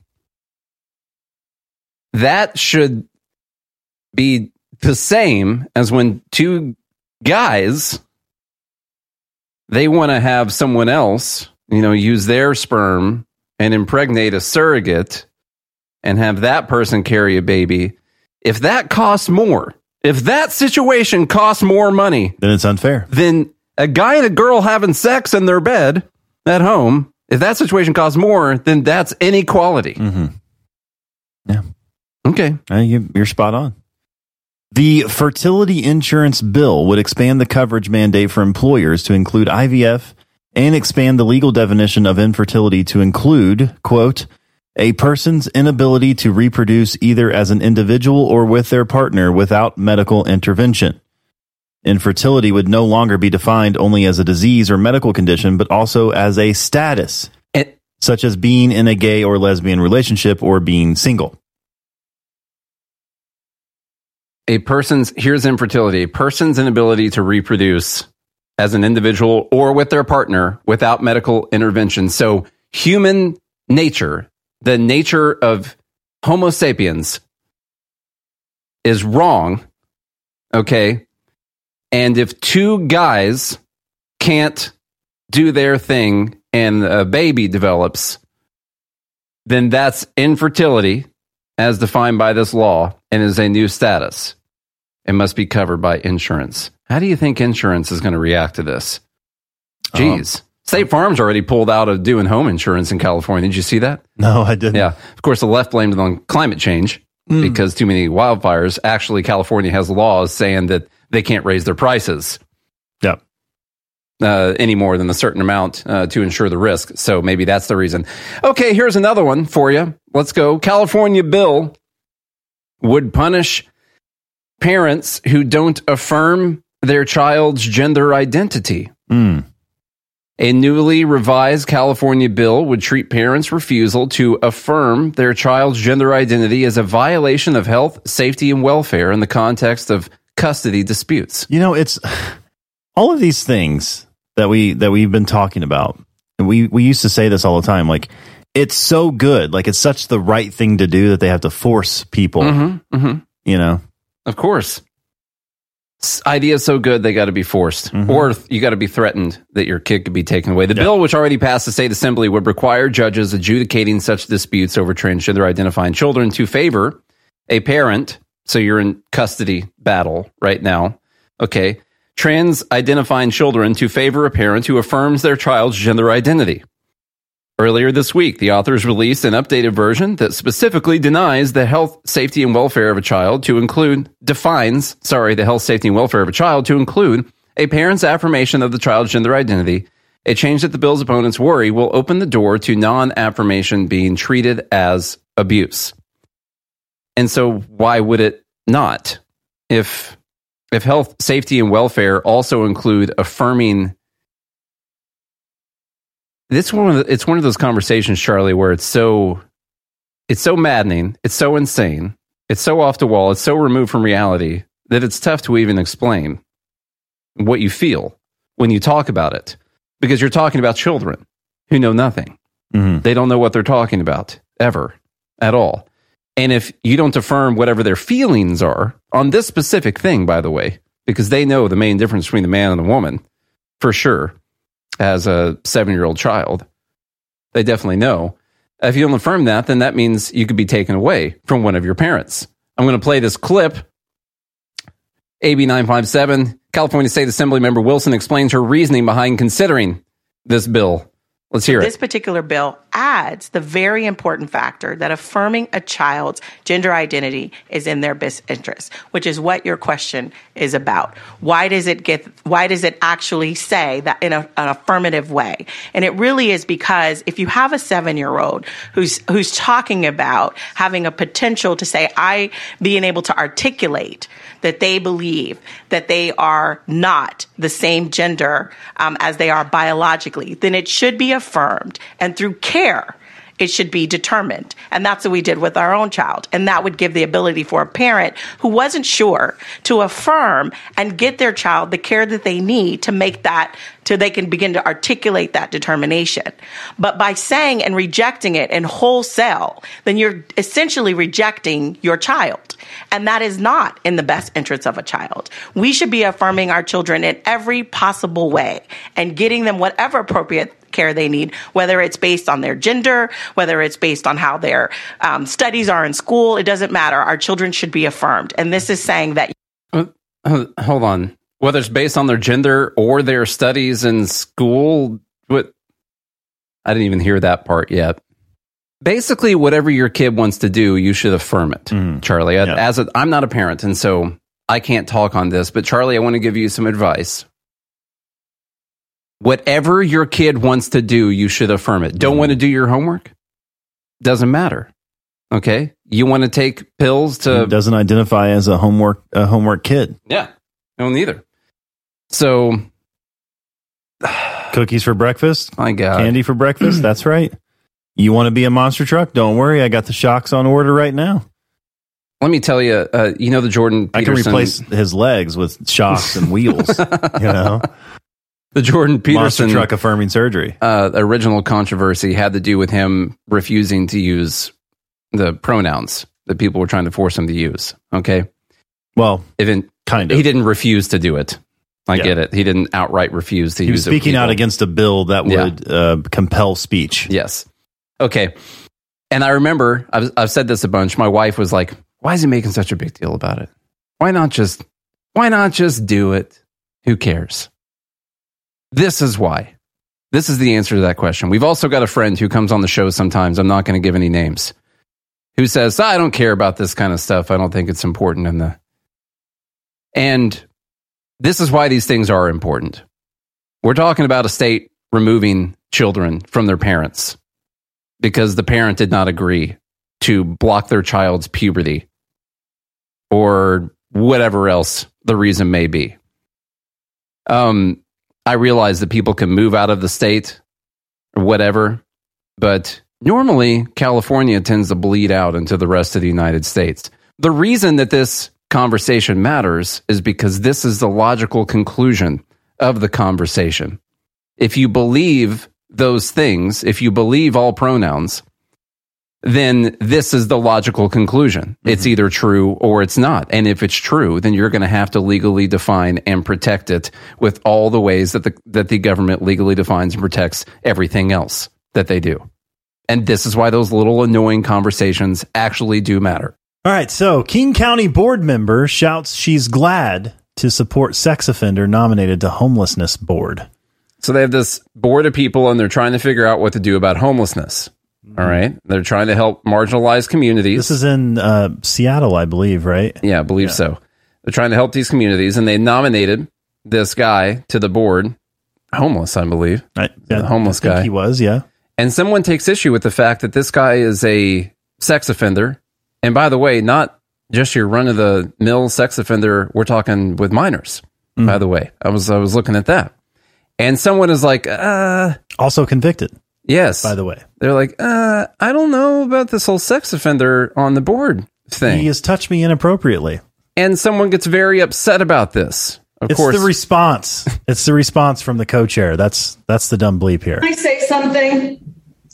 We have a code of ethics on this board, and Thomas Whitaker Raven Crowfoot is a sex offender, a repeat sex offender, and I have had bad experience with him. So I don't touch you up because we can't disclose people's personal business here, right? Okay. And although that's public disclosure, like we have no right to out anybody in this space.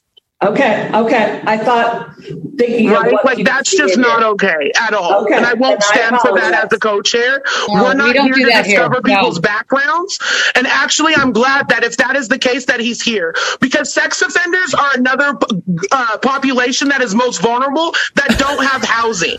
Okay. People I do have change nothing and people good do experience. She has touched me. He, ha- he, she has touched me. So if there's a meeting where he's at, I will Christina, not you need able to take there. this to the police then. Christina? I have.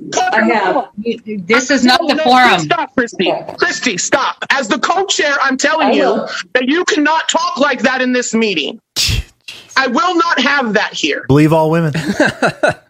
If anyone wants to talk like that, you will be muted and then removed from this meeting. Jesus Christ. Help us. Ugh. Just when you think it can't get worse. So it does. These people are absolutely delusional. The response was if it's true that he is a sex offender, I'm glad that he's here because sex offenders are uh, one of the uh, what did she what did They how did she call it? represent Um, no, it's had something to do with uh, one of the most vulnerable Yes. communities, is what she said. Sex offenders are one of the most vulnerable communities that don't need- have housing. that don't have housing. Yeah, that's Ugh, it. God. Uh, this was actually, you know, I found a little bit better clip than the one that we were watching earlier, Yes. but the other one had more stuff in it. She goes on to talk about they were concerned with equity, and that's why it was important for the person to be there. Yes. Now, I do have to give the, I do have to give the follow up to this. The person, uh, Colston, that was doing the yelling, that was upset, was asked to resign. I don't know what's happened since then, but originally she is refusing to resign. Uh, so the people running the board, people in the government, I guess, or whoever's board it was, said, uh, "Yeah, we're not going to have a multi-time sex offender on the board, especially if he's uh, assaulted one of the other people that's on the board, and also children or, or minors at least. Like, yeah, we're we're not going to have him on the board. That's pretty easy."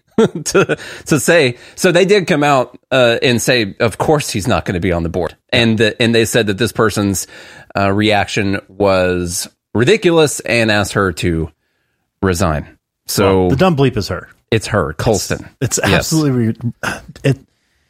this is what you do when you find these victims charlie Incredibly angry. Incredibly angry. Also, I don't know if you noticed on the screen or not, but they had LGBTQ2IAS plus. well you had the 2sl 2SL. or 2s Mhm. what does anyone know what 2s is Double sex offender. it's part of the two spirit marginalized group. can someone tell me what two spirit means what is a two spirit Um, bipolar. I don't. Are we? What is that? Two spirit? That's a gender. Is it too late, Charlie? Is it just too late? We let this go too far, huh? I don't know. Part of me thinks that sometimes. Okay, that was number four, the King County sex offender on the board. This, these are some responses to the affirmative action decision from yesterday, starting with RFK Jr., who we just heard yesterday is going to be at Freedom Fest, which we're we're going to be there as well, and we got to try and grab him. And uh, you want to grab him by the what? No, I don't want to do that. Okay, I want to ask him politely if he Oh, wants to come talk to us. That seems better. Mhm. Yeah. So we right, need to make sure we do that. In response to affirmative action, he says, regarding the Supreme Court banning affirmative action in higher ed, I know many Americans feel that purely race based decisions are unfair. However, this feeling misses important context. Race based decisions are fine in some elements, you know? the effects of racist policies going back centuries are now self perpetuating. Affirmative action understands this and uses race based policies to undo the effects of racist policies. You fight racism with racism, Nate. Mm-hmm. It's like you fight fire with fire. Same thing. Yeah. Um, any libertarians still out there fighting f- fighting for RFK Jr.? Well, they're definitely doing that. Listen, I saw Clint talking. Uh, Clint, we talked with him quite a few times, and he's been big on RFK Jr., and I understand why. I was talking to a friend, John, the other day about how I was considering RFK Jr. just as a big old FU to the uh, administrative state, the bureaucracy, to the uh, alphabet agencies. I get it. I get the idea. Um, but he's not a libertarian. He's still a tyrant. We just happen to like a few things that he says. And there is a big difference between those things. All right. We got to remain principled. And that's why we never said that we were thinking about supporting RFK Jr. because he clearly has the tendency to go this way on several different issues. And uh, you got to be ready for that. You got to assume that's going to happen. Gavin Newsom says that people want to whitewash our nation's history by uh, not having affirmative action, I guess. That's whitewashing our nation's history. They want to bring America back to the era of book bans and segregated campuses. We cannot let them. Of course, that's in response to the affirmative action ruling. The super weird part about that, of course, as people have pointed out, is that affirmative action is banned in California and has been since 1996. So I guess that means they have whitewashed America's history in California. No one knows anything uh, about what's happened uh, in the in the past in our history in California whatsoever. They're just a a big conservative, I don't know, Handmaid's Tale, uh, terrible terrible slave state. Really, is what they are, and they've banned all the books. Really dumb from Gavin Newsom there, and then Erica Marsh. We talked about this yesterday, folks. It does look like this was a real tweet. She tried to fix it, and it wasn't good. Uh, Erica Marsh yesterday said, Today's Supreme Court decision is a direct attack on black people. No black person will be able to succeed in a merit based system, which is exactly why affirmative action based programs were needed. Today's decision is a travesty. It turns out it was a real post because she tried to clarify. She said, Allow me to clarify. This tweet, which is being manipulated for propaganda and misinformation by Ultra MAGA. the intention of my tweet is to highlight that prior to affirmative action, there existed a supposedly merit based system for black individuals to gain admission to colleges. However, these institutions employ racial profiling filing to prevent black individuals from attending under the guise of this merit system. Well, guess what, Erica? Under this ruling, that would be illegal too. Okay? Because they ruled 14th Amendment does not allow you to consider race in the admissions, meaning if you find that they are racially profiling people and holding them out of schools, which once again is a dumbass idea that these woke colleges where the d- disgust, the, the puke of society is oozing out into our into our streets that they're just going to start banning black people from going to college automatically. Yeah. It's the epicenter of white supremacy, these colleges, you know. Mm-hmm. Uh, all of a sudden that's going to happen. Uh, it's just not. So she wants to emphasize that her statement in no way suggests that black individuals are less intelligent than people of other, race, other races. It's exactly what it, it suggested. It literally suggested. Yeah. No black person will be able to succeed in a merit based system. I don't remember when I learned how to read, but those words in that order Mm-hmm.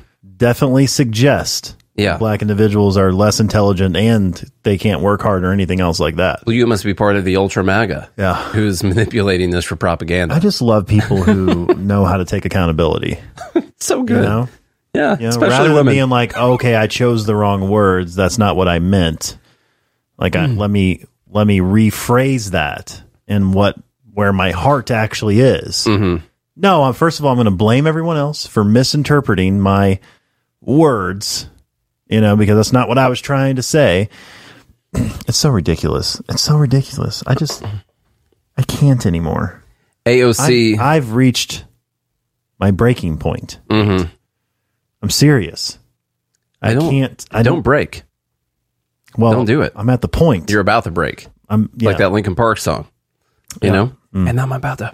Anyway, AOC says if SCOTUS was serious about their ludicrous colorblindness claims, they would have abolished legacy admissions, aka affirmative action for the privileged. 70% of Harvard's legacy applicants are white. SCOTUS didn't touch that. Uh, that's because no one was suing over Harvard's legacy applicants.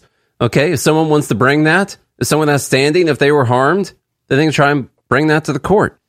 Also, Um, what is Harvard's legacy? That's like I think that's when you you- like your family went Your there, family, or yeah. maybe I don't know if it's donors, but maybe it's a family thing. Do you also, know? all she said was 70% of Harvard's legacy applicants are white. Yeah, who gets submitted? Doesn't mean they, they, they get in.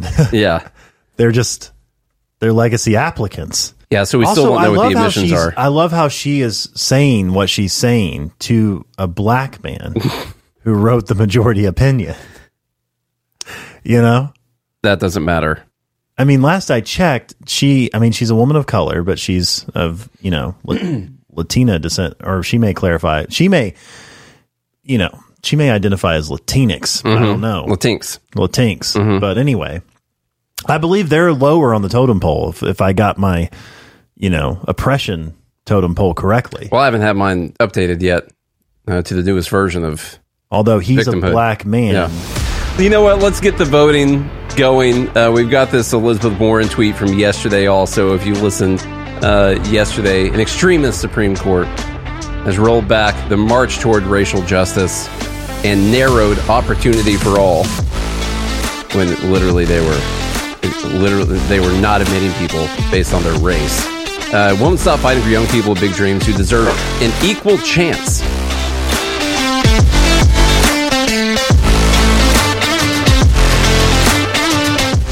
This is Mark Edge with Free Talk Live. Mark Warden with PorcupineRealEstate.com is one of the best real estate agents I've ever worked with.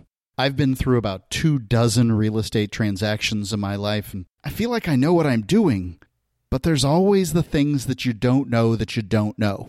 Mark Warden with PorcupineRealEstate.com found a problem with the house that I was buying that ultimately saved me $65,000. He's a consummate professional, holds his people to his own high standards, and I would unequivocally recommend him for any real estate purchase in New Hampshire. Don't sell yourself short. Contact porcupinerealestate.com.